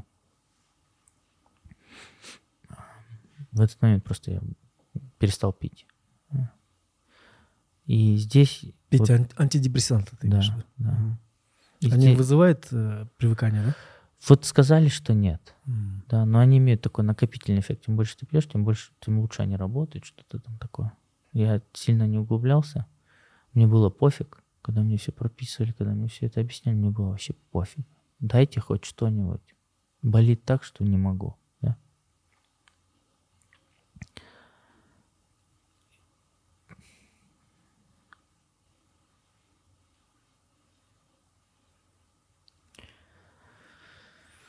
И в такой ситуации что ты советуешь людям, если они остались в тяжелой жизненной ситуации? Как выходить из этого? Знаешь, самое опасное, самое опасное, наверное, не искать помощи в этот момент. Нужно искать помощи. М. У меня есть пару сейчас знакомых, которые в Инстаграме у них все классно. Внутри вообще жесть творится. Депрессия. Да, я там... Иногда мне звонят, когда у них прям вообще припадки какие-то. Я говорю, «Ну, вот э, есть терапевты, да, то есть я же не, я не специалист, да, я могу поговорить, я могу успокоить, но а, когда это тяжелое, надо искать да, помощи. Я, я вот одной подруге говорю, я тебя оплачу, терапевта. Возьми, я знаю, вот это классно, я тебе все оплачу, иди сходи. Ничего мне не надо от тебя, да, просто вот от души. Я вижу, что тебе это нужно. Но не все люди способны брать, когда им дают. Много причин, да, потому что ну, там, ладно, не буду углубляться, миллион причин, почему люди некоторые только хотят брать все, некоторые вообще ничего не могут взять. Там миллион проблем, миллион причин. А какой ты самый важный урок вынес из вот этого тяжелого состояния кризиса?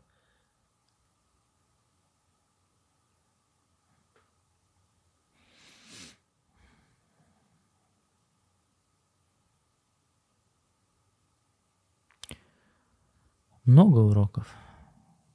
Самый важный.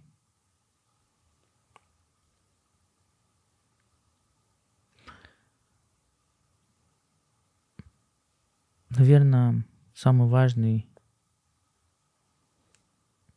вот в отношениях, да,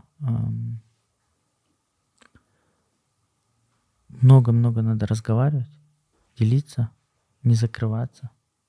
Да, вот, наверное, ну, у нас была какая проблема, да, что она пыталась достучаться, чем больше человек пытается достучаться, тем больше я закрываюсь. Ну, разные там проблемы. В целом, наверное, если бы мы раньше начали проговаривать, раньше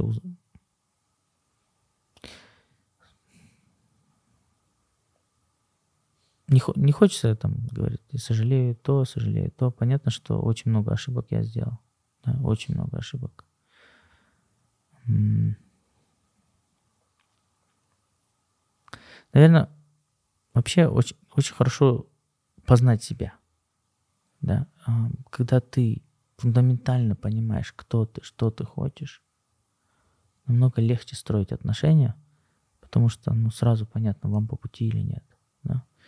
И я вот пока не дошел до кризиса, пока не добился там всей, всего, я не копался в себе, я не разбирался, кто я, что я и зачем я. Да, то есть э, я делегировал это все на часть жены. Вот ты нам делаешь уют, я делаю стратегию, я нас веду к лучшей жизни, все такое. А, Но это программа, которую нам закладывают а, еще с детства. Да? Вот э, девочкам закладывают, что ты должна отучиться почему-то, а потом выйти замуж и рожать детей. Зачем там отучиться, непонятно, да? Как будто цель рожать детей получается. А никто не говорит, что дальше делать. Программа заканчивается, когда родила одного, ей говорят, а когда второго родили, да? Когда родила, а потом, а когда там внуки у тебя и так далее. У мальчиков тоже есть программа. Она такая, которая хватает на всю жизнь, да? У девочек вот э, до родов, да, а потом у них случается кризис, и вот мы сейчас смотрим на количество разводов, да, по стране. А у мальчиков другая система. Ты должен добиться всего. Ты должен карьеру, машину, дом, детей, жену, да, все. Социальные роли, да? Мгм. Мгм. Но никто не говорит и никто не знает, что делать дальше. Почему кризис случается? Вот ты добился всего, а что дальше? Ни моя мама, ни твоя, да, ни, ни президент, никто не скажет, что дальше делать. Дальше ты должен, понимая себя, понимая, что для тебя важно в этой жизни, какой Мгм. след ты хочешь оставить. Ну, хочешь ли ты вообще след оставлять? Хочешь ли, чтобы твоя жизнь имела смысл или нет? А какой смысл? Что для тебя важно? То есть такие вопросы возникают. Если ты на них не ответил раньше, фундаментально, они у тебя все равно возникнут в будущем. Но если ты на них раньше ответил, ты мог бы хотя бы строить именно на этом, да? А, а- а в будущем, когда ты вроде дошел до одной точки, а потом ты решаешь, а вообще-то я хочу быть в другой точке. Вот тогда случается вот кризис. наверное, вот, вот этот урок. Ну, опять же, это такой урок, который, мне кажется, каждый сам будет проходить. Да? Тут очень У сложно. каждого свой путь, да? Очень сложно Свой научиться на чужих ошибках, вот в данном конкретном Мгм. случае. Вот э, выше ты сказал, что ты полностью пересобрал себя, да? Что сейчас Талат Джумабаев это кардинально другой. Ну вот если сейчас отбросить э, то, что ты стартапер, то, что ты инженер в Гугле, то, что ты там, вдохновитель НЛР Мария, вот это все убрать, да, твои социальные роли или тот образ, э, то позиционирование, которое ты хочешь выстроить. Мгм. Знаешь ли ты, кто ты есть на самом деле?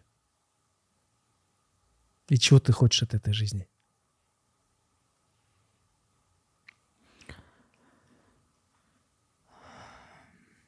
Ну, ты когда говоришь, отбросим все это. На самом деле, все, что вот это делается, оно и, и делается, потому что я кем-то являюсь. Да? И в данном случае,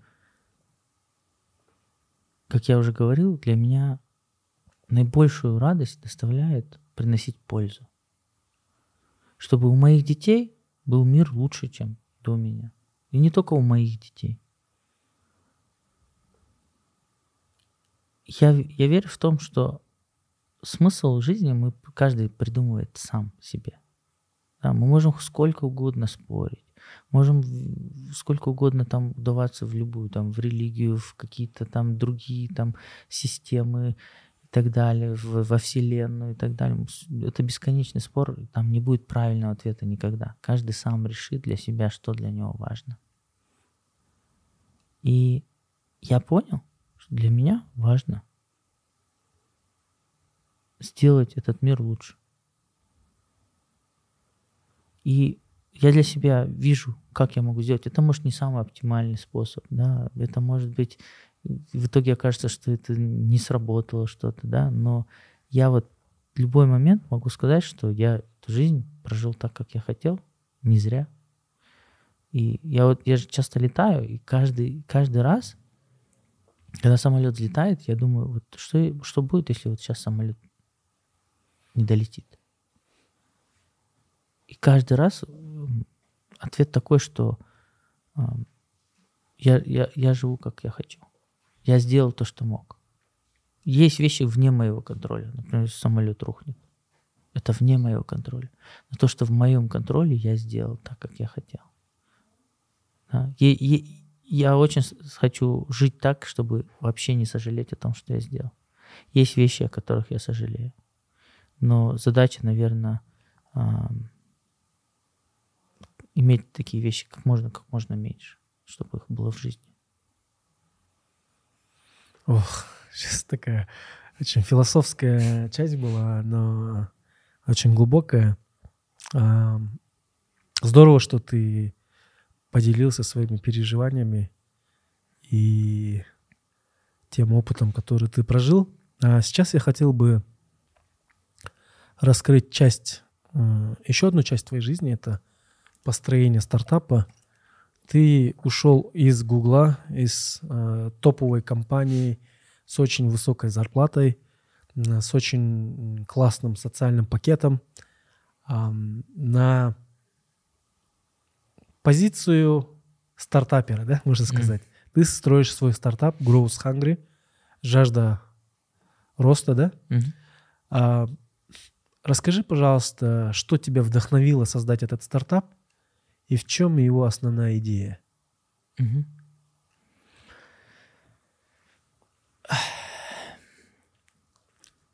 Я, помнишь, я говорил про там человека, который мог мне сократить 7 лет жизни?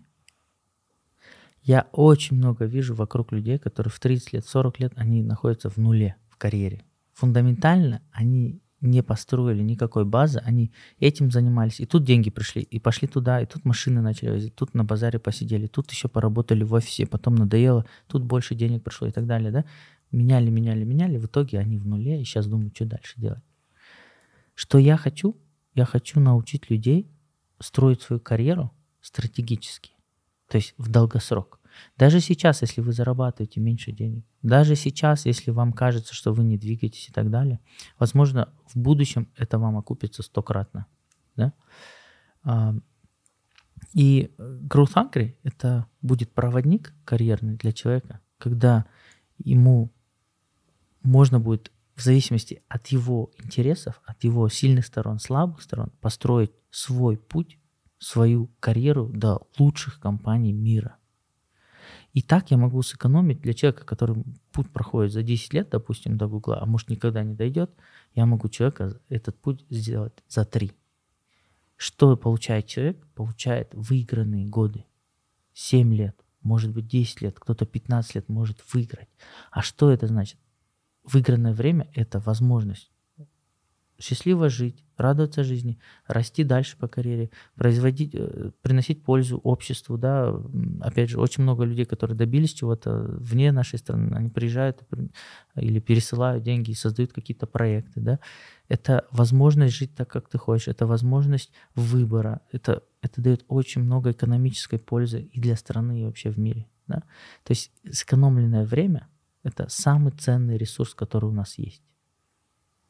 То есть компания некая наставник, который показывает а, дорожную карту будущего, как ты можешь идти по карьере. А, не только показывает дорожную карту, а еще и ведет. Да, Мгм. человека вот практически за ручку можно довести до Гугла сейчас. Хорошо. А в чем заключается бизнес-модель? Это платно? Ну, понятно, но вот объясни, как, как это выглядит.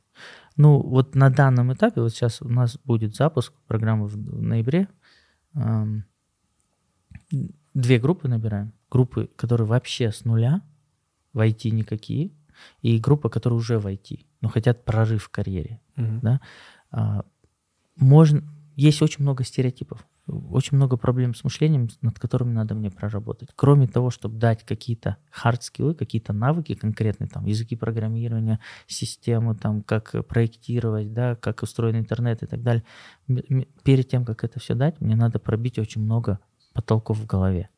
Когда человек не верит в себя, когда человек думает, что IT не мое, да, когда Это психологическая работа, да? очень много работы над мышлением Мгм. да. И вот, вот эти две группы, да, где ребята будут совсем с нуля, и ребята продолжающие, мы им будем показывать, как они могут дойти до Гугла, что им нужно делать, и на примере сейчас они уже начнут что-то делать. Понятное дело, что ты совсем ноль, тебе может три года понадобится, чтобы до Гугла дойти. Но за три месяца у тебя будет четкое понимание, как дойти до туда. Дальше надо будет пахать. В этом основная сложность моей компании. Мгм. Я продаю сложный путь. Все продают легкий путь, и все покупают его. Потому что легкий, вот смотри, вот это сделаешь, я тебе тук-тук-тук, ты заработал. Вот сюда 10 вложи, 20 вернется. Все продают легкий путь. Но я верю именно в стратегию и в долгосрок. И в долгосрок мой путь легче. Хоть тебе три года сейчас придется пахать, мой путь в рамках 10 лет гораздо легче. Мгм. Вот, вот это вот очень важный нюанс. Да? Я говорю человеку, вот представь, я 10 лет назад к тебе пришел, вот ты себя представь. Я пришел 10 лет назад и сказал, вот ты захотел войти, я сказал, вот три года ты мне будешь пахать, вот тебе программу, вот паши, паши, паши. Вот сейчас ты бы согласился? Сейчас, да. Да. А потом я говорю, а представь, что эти 10 лет назад это сейчас. И тут начинается, а сейчас не могу, а сейчас мне тяжело, а сейчас я не готов, ля-ля-ля, я не верю в себя и так далее.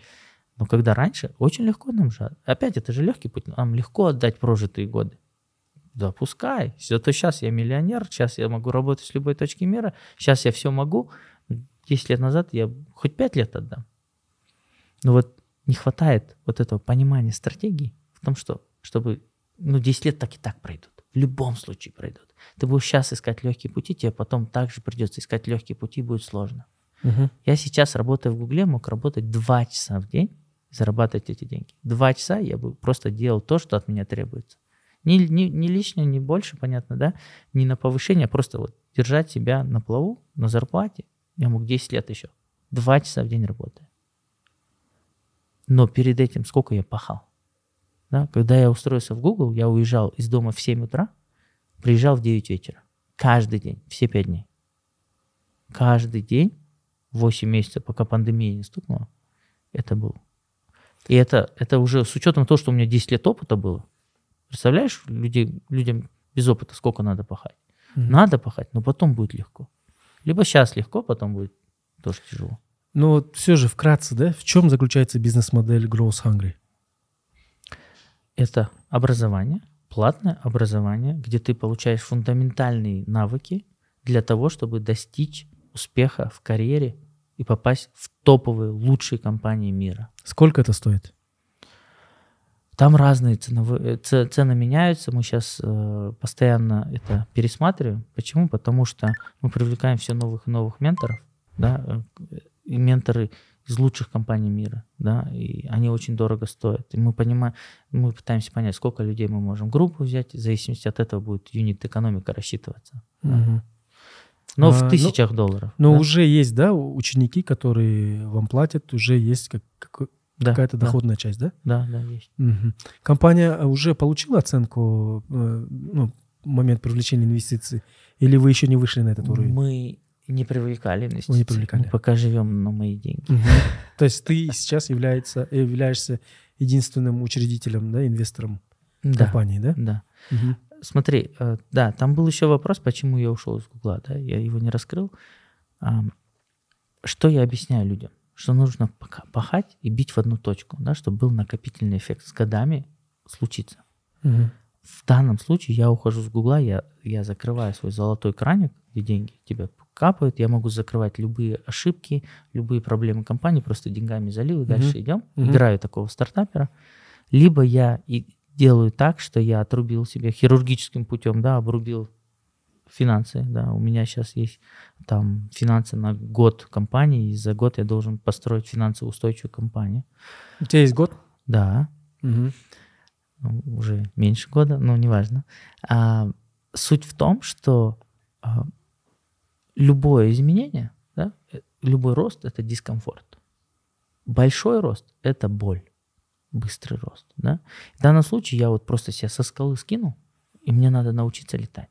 Я знаю, что мне придется сейчас каждую копейку считать. Я знаю, что мне придется фокусироваться. Я знаю, что мне придется впахивать там в этом направлении много. Но если бы я этот краник не отрубил, у меня всегда есть запасной вариант. Я могу а, не выкладываться на 100%. А я хочу построить действительно серьезную, огромную компанию. Да? Тебе страшно? Очень. То есть вот выйти из этой зоны комфорта, когда у тебя все есть, это очень страшно. Я много месяцев решался на это. И это такое тяжелое решение на самом деле. Но есть что-то сильнее этого страха. Что это? Жажда роста, growth hungry. Да, это сильнее страха. И даже наоборот, страх это показатель того, что это действительно важный челлендж. Когда тебе не страшно, это значит недостаточно серьезная цель. Когда тебе не страшно, ты это сделал, это не храбрость. Храбрость это когда тебе страшно, ты это сделал.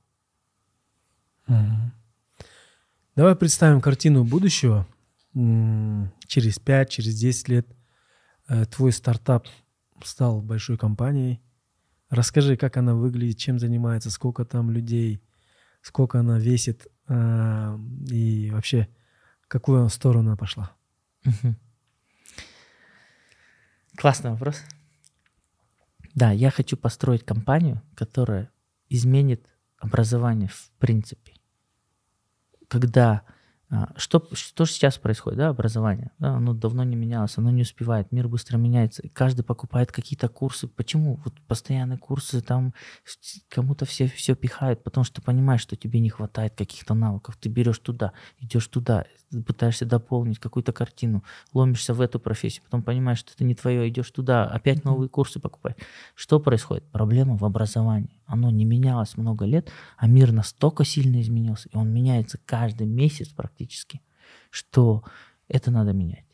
И моя мечта — это изменить образование, сделать его эффективным, а, раскрывать потенциал людей полностью, да, и, и чем лучше это у меня будет получаться делать, тем больше будет пользы обществу, потому что когда люди достигают там своего экономического пика, да, они могут творить, у них начинается независимость, они могут создавать что-то свое, да, креативить, ам, исчезают там проблемы голода и так далее, да. А, Хочется построить глобальную компанию, да, вне зависимости от географических каких-то рамок, Да, и сейчас все, что строю, полностью все онлайн. Менторы находятся в любой точке мира, да, ученики находятся в любой точке мира. И изначально мы строим на ценностях развития и роста. Да. Хочу сделать развитие и рост популярными. Поэтому у нас каждый месяц какие-то челленджи. Поэтому мы там, каждый месяц я заказываю на тысячу долларов футболки, чтобы сделать популярными развитие и рост. Потому что сейчас самое опасное, что можно сделать, это не развиваться. Мир так быстро меняется, что ты очень быстро вылетишь из конкурентного, э, станешь неконкурентоспособным. И когда твое образование, оно основано на том, что у тебя очень много работы с сознанием, ты становишься более эффективным, более уверенным в себе и так далее, любую другую информацию дальше ты намного быстрее схватываешь, потребляешь и сразу применяешь.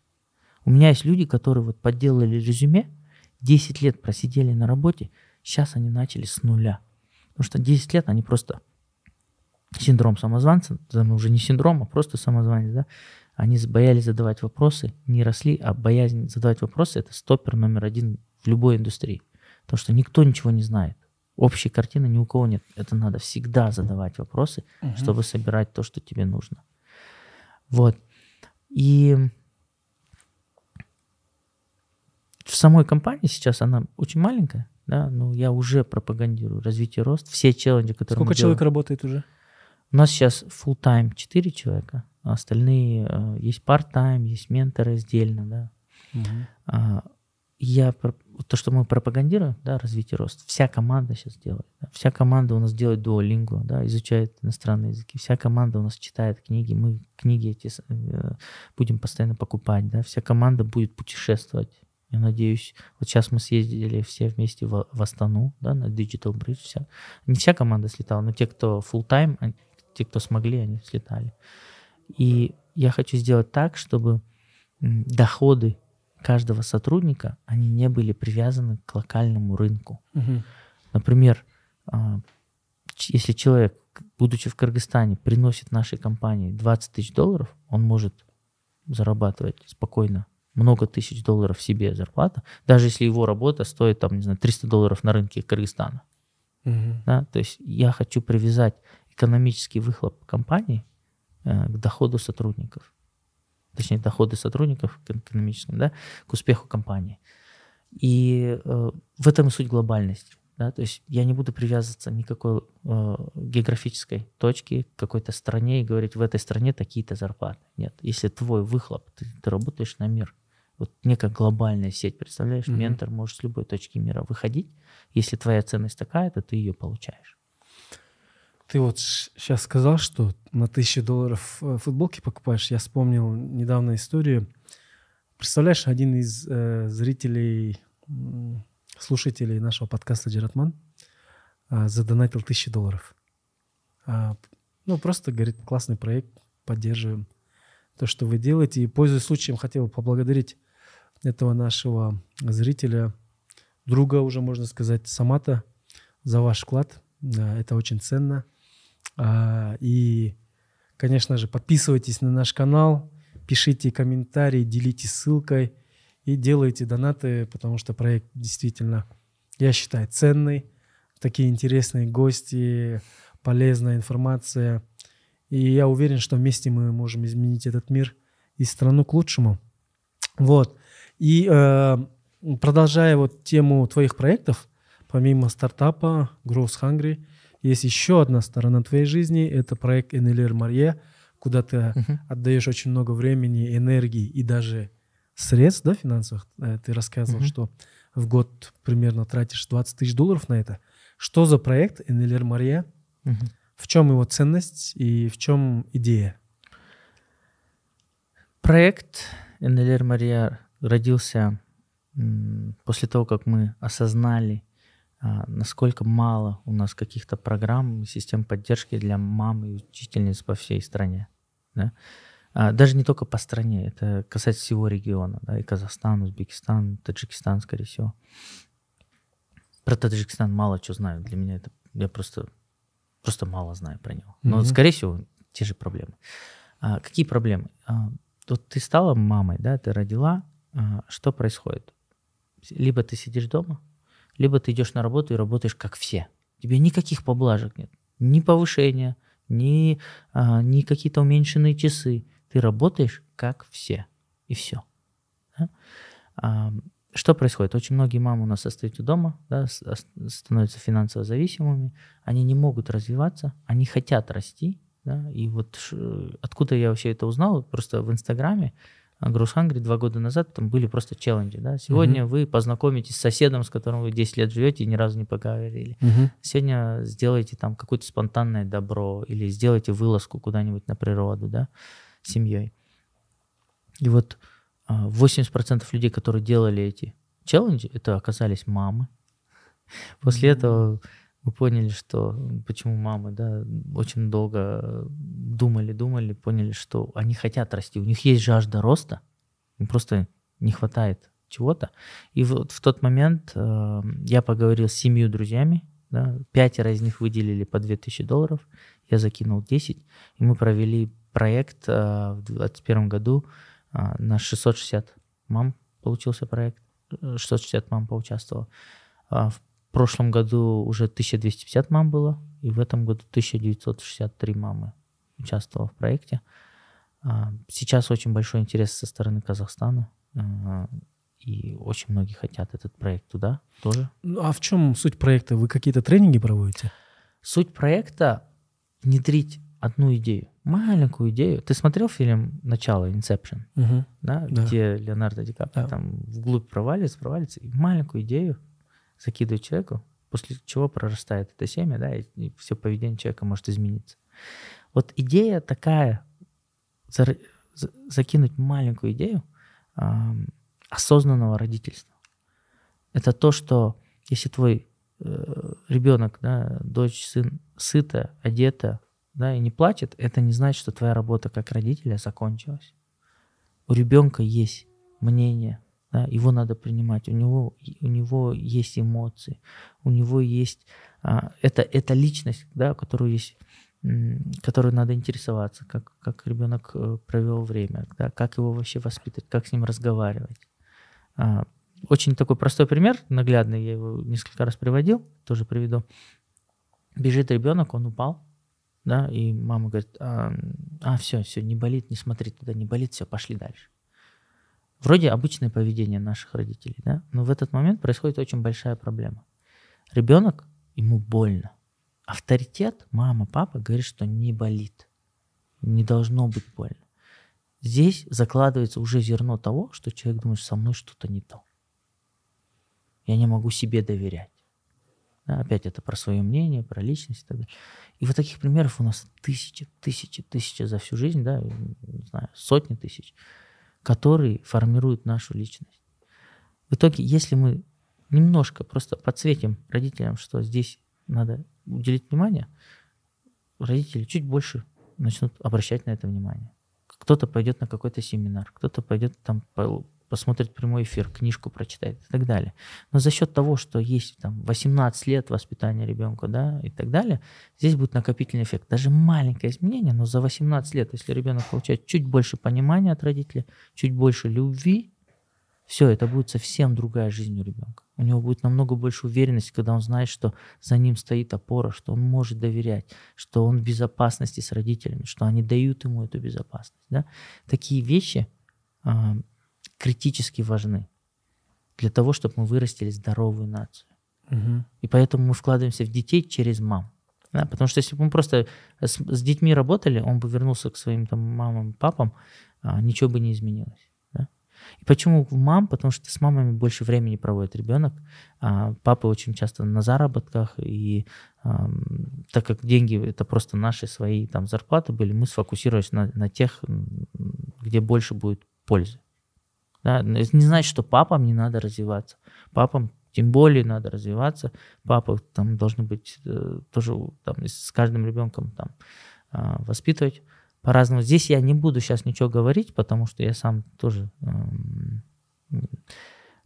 отец э, еще много чего не прошел, в плане, что у меня еще не было детей в подростковом возрасте, да, говорят, это страшно будет. Я пока еще там не был, но не могу советовать ничего здесь. А сам. как участницы этого проекта меняются после участия в НЛР Мария? Мгм. Вот смотри, проект состоит из нескольких этапов, да? Чтобы вот эти 2000 мам участвовали в первом этапе, у них же есть жажда роста, они хотят развиваться. И вот мы сделали второй этап, где мы вывозим 50 мам на Исыкуль, полностью оплачиваем транспорт, проживание, еду и тренинги. 5 дней нон-стоп тренингов идут по всему, по родительству, по финансовой грамотности, эмоциональный интеллект, критическое мышление, по всему там идет, идут тренинги. И вот, вот эти мамы с жаждой роста пытаются сделать задание как можно лучше, чтобы попасть в этот лагерь. М. Но лагерь, он очень крутой, там происходит мощнейшая трансформация у женщин. Да? А, почему? Потому что они попадают в безопасную среду, они там раскрываются. У нас есть мамы, которые говорят, я первый раз на Иссыкуле, особенно с южных регионов.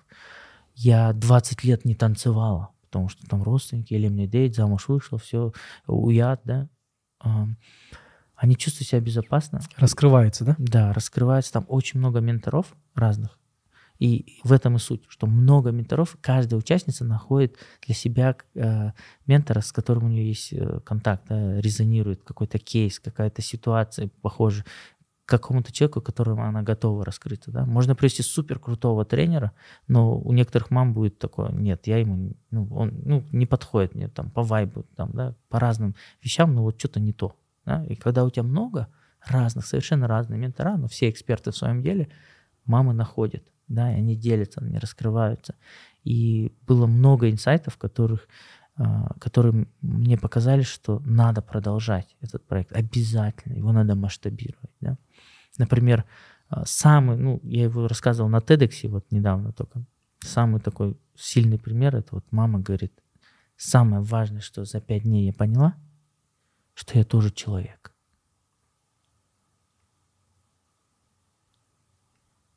Ты представляешь? Нас- Она забыла, да, себя? насколько это Сильно, да?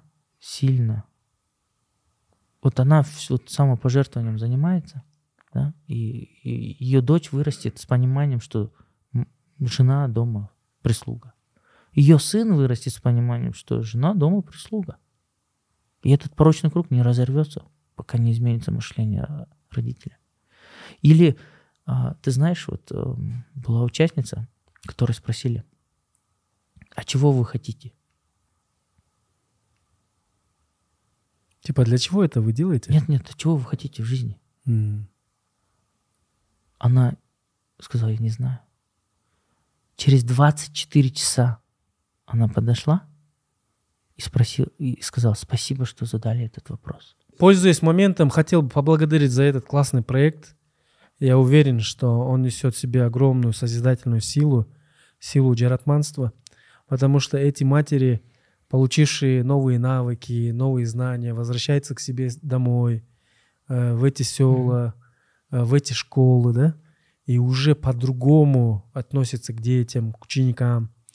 И Да, у я нас- думаю, что действительно через матерей можно очень много добиться, потому что а, вот Агай, да, Гапар Агай, который, ученики которого показывают потрясающие результаты, я спросил, в чем фишка вашей методики? Он говорит, я работаю с мамами, да, у меня есть школа материнства. И через мам он влияет на детей. И благодаря этому ему, у него получилось построить гимназию нового образца, где дети стремятся к знаниям. Их не заставляют, они сами стремятся. Я думаю, что в этом ключ, да. Теперь, э, вот, Талай, мы поговорили про твой путь в Google, про стартап, про проект социальный НЛР Мария, да. А как ты думаешь, ты вообще нашел себя в жизни? Если да, то что нужно сделать, чтобы каждый мог найти себя, свое призвание в этой жизни? Мне кажется, тут проблема в постановке вопроса. То есть найти себя предполагает, что ты там где-то есть, ты просто потерян, и надо найти. Я верю в то, что мы создаем себя. У нас есть выбор, мы можем создать любую версию себя. И в данном случае, вот когда мы поменяли постановку вопроса, да, я понимаю, что я каждый день меняюсь. Каждый день я меняюсь, я общаюсь с людьми, близкими, дорогими людьми, постоянно обмениваюсь идеями, что-то ам, меняется. Да? Но есть фундамент, который я себе сейчас поставил. Я уверен, что это не гарантированный фундамент. Да? Может быть, в будущем будут еще кризисы. Да? И кризис может быть любого плана. Да? То есть жизнь, она такая непредсказуемая. Мгм. А, в какой-то момент нужно будет, может, опять пересматривать все свои ценности. Но сейчас я для себя ценности определил, да, и на этом я себя строю. Какие это ценности? Ценность свободы, роста. Я рост говорю, рост и развитие, может, немножко разные, да, но и то, и другое очень важно, да. То есть свобода, рост, развитие, а, честность, прозрачность, да. Я очень хочу доносить именно то, что я хочу, да, то есть именно чтобы меня понимали так, эм, то, что я хочу сказать, да. Очень часто люди слышат через свою призму же, Мгм. да, то, что я говорю. Вот в прошлом году ко мне пришли люди и говорят, что эм, а правда, что ты гранты пилишь на НЛР, Мария? И я тут понимаю, что а, проблема в том, что человек не видел, ш- видимо, не видел никогда, что ну, один из людей, который это сказал, спросил, он просто не видел, что кто-то может а, со своих денег дать незнакомым людям просто деньги просто так. Да? И он вот это вот, а, то, что не укладывалось в его мир, он это просто взял, перевернул так, чтобы оно уложилось в наш мир. Да? И, и вот, эм, наверное, вот когда я говорю прозрачность, это а, transparency да, на английском, вот именно про то, чтобы люди понимали, зачем делается что-то, истинно, да, понимали. Мгм. И в этом, наверное, а, заключается очень большая работа, да, то есть надо про это говорить, надо рассказывать. Я думаю, некоторые вещи вот фундаментально стоят, но сверху будет еще очень много чего накладываться и меняться. И это нормально, это и есть развитие и рост. Да, когда у тебя в ценности стоит развитие и рост в фундаменте, ты все время меняешься, развиваешься, да, и даже этот фундамент может меняться. А, и как раз э, это, наверное, какая-то гибкость, адаптивность. а, очень часто мне в жизни помогало. А, вот, как-то так. Что бы ты хотел посоветовать тем людям, которые хотели бы пройти такой же путь, как и у тебя? Не надо. Зачем проходить такой же как, путь, как у меня? У вас уникальная жизнь. Ваш день никогда не повторится. Время, которое сейчас у вас есть, никогда не повторится. Цените, любите и не пытайтесь жить как кто-то другой. Вот ты говоришь, найдите себя, да?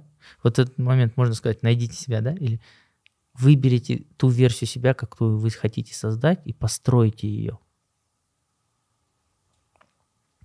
И у нас есть э, хорошая традиция э, в на- нашем проекте. Э, Гости для автора понравившегося комментария могут оставить какой-то приз, м, который будет, наверное, напоминать этому человеку об этом проекте. Вот, это может быть физический какой-нибудь приз, предмет, какая-нибудь вещь, или же что-то не физическое, да? Мгм. Вот, возможно, у тебя тоже сегодня какой-нибудь интересный приз, подарок. М. У меня есть, а, но надо будет рассказать немножко. Давай. Да? А, Я понял в этой жизни, что, как я уже сказал, сила окружения — это действительно то, что нас всегда эм, делает, нас определяет. Нас определяет, там, не знаю, пять человек, с которыми мы больше всего общаемся. Да? Все наши мысли, в принципе, они и обсуждаются, и они формируют вообще наш быт. А, И вот я сейчас в Остине, в Техасе, создал такой клуб единомышленников, где мы каждую неделю встречаемся, да, кальян курим, чай пьем а, и обсуждаем много интересных вещей по бизнесу, по инвестициям, по инновациям, друг другу помогаем, советуем лю- людей, да, всегда нетворк какой-то. Мгм. И, и я понял, что мое мышление из-за этого меняется. И каждый раз, когда мы заканчиваем разговор, у меня такое ощущение, блин, мы могли записать классный подкаст, если бы стояли камеры сейчас тут. Я понял, что многим людям вот не хватает такого окружения. Это не значит, что надо полностью поменять окружение. Это очень сложно поменять окружение. Это надо кризис пройти, это больно. Но можно добавить окружение. Например, просто вот раз в неделю собираться и общаться на какие-то такие темы, которые вас растят и развиваются как инвестиция. И, и, и это понимание привело меня к тому, что я создал Growth Hungry клуб. Да, у нас есть программа менторства, где мы обучаем IT-карьере и так далее. А, ведем IT-карьеру, помогаем. И есть отдельно еще Growth Hungry клуб. Это еженедельные встречи, где мы э, зовем классных спикеров, сами члены клуба определяют тему, на которую они хотят общаться.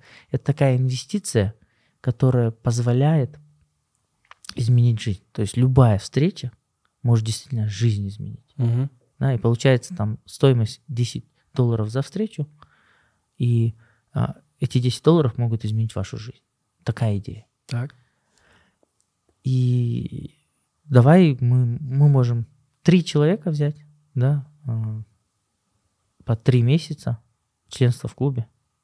А, И цель клуба, да, найти людей, которые хотят расти и развиваться. В клубе сейчас люди со многих-многих стран, 17 стран, по-моему, с 17 стран люди подключаются, общаются а, на темы саморазвития, э, роста финансового, карьерного, а, здоровья, да, и вот мы каждый раз об- общаемся, и я верю, что если люди, ну вот, нас дослушали, я не знаю, больше двух часов, наверное, да, а, они хотят расти, развиваться, и мы их в клубе ждем. А, суперский приз, я думаю, он очень ценный. Сформировать правильное окружение для совместного роста и развития, да? А, Талай, спасибо большое за то, что поделился своей увлекательнейшей историей. А, Я желаю успехов тебе, твоим проектам, а, стартапу Growth Hungry, чтобы вырос, стал глобальным бизнесом, Спасибо. компанией и помог многим тысячам, миллионам людей а, построить правильную стратегию не только карьеры, но и всей жизни, да? Чом Рахмат, что пришел, поговорил, было очень интересно, и мы Спасибо. это очень ценим. Дорогие друзья, подписывайтесь на наш канал обязательно в этом году. У нас цель а, получить серебряную кнопку Ютуба. Помогите О, нам достичь этой цели. Уже около 30 тысяч подписчиков у нас в Ютубе. Также подписывайтесь на наши страницы в Инстаграме, в ТикТоке. Ставьте лайки, отправляйте эти ссылки в группах, в социальных сетях, в WhatsApp. Делитесь со своими близкими. Возможно, вы станете именно тем человеком, который поделился эм, ценной и полезной информацией и эм, повернул жизнь человека в лучшую сторону, да? Возможно, кто-то вдохновится э, историей э, Талая. Я уверен, я не думаю, что это возможно. Я уверен, что найдутся те люди, которые очень сильно вдохновятся этой историей и получат много-много пользы для себя. Вот, э, с вами был проект Джаратман. Я Урмат Насакулов. Увидимся в будущих выпусках. Всего доброго. До скорых встреч. Пока.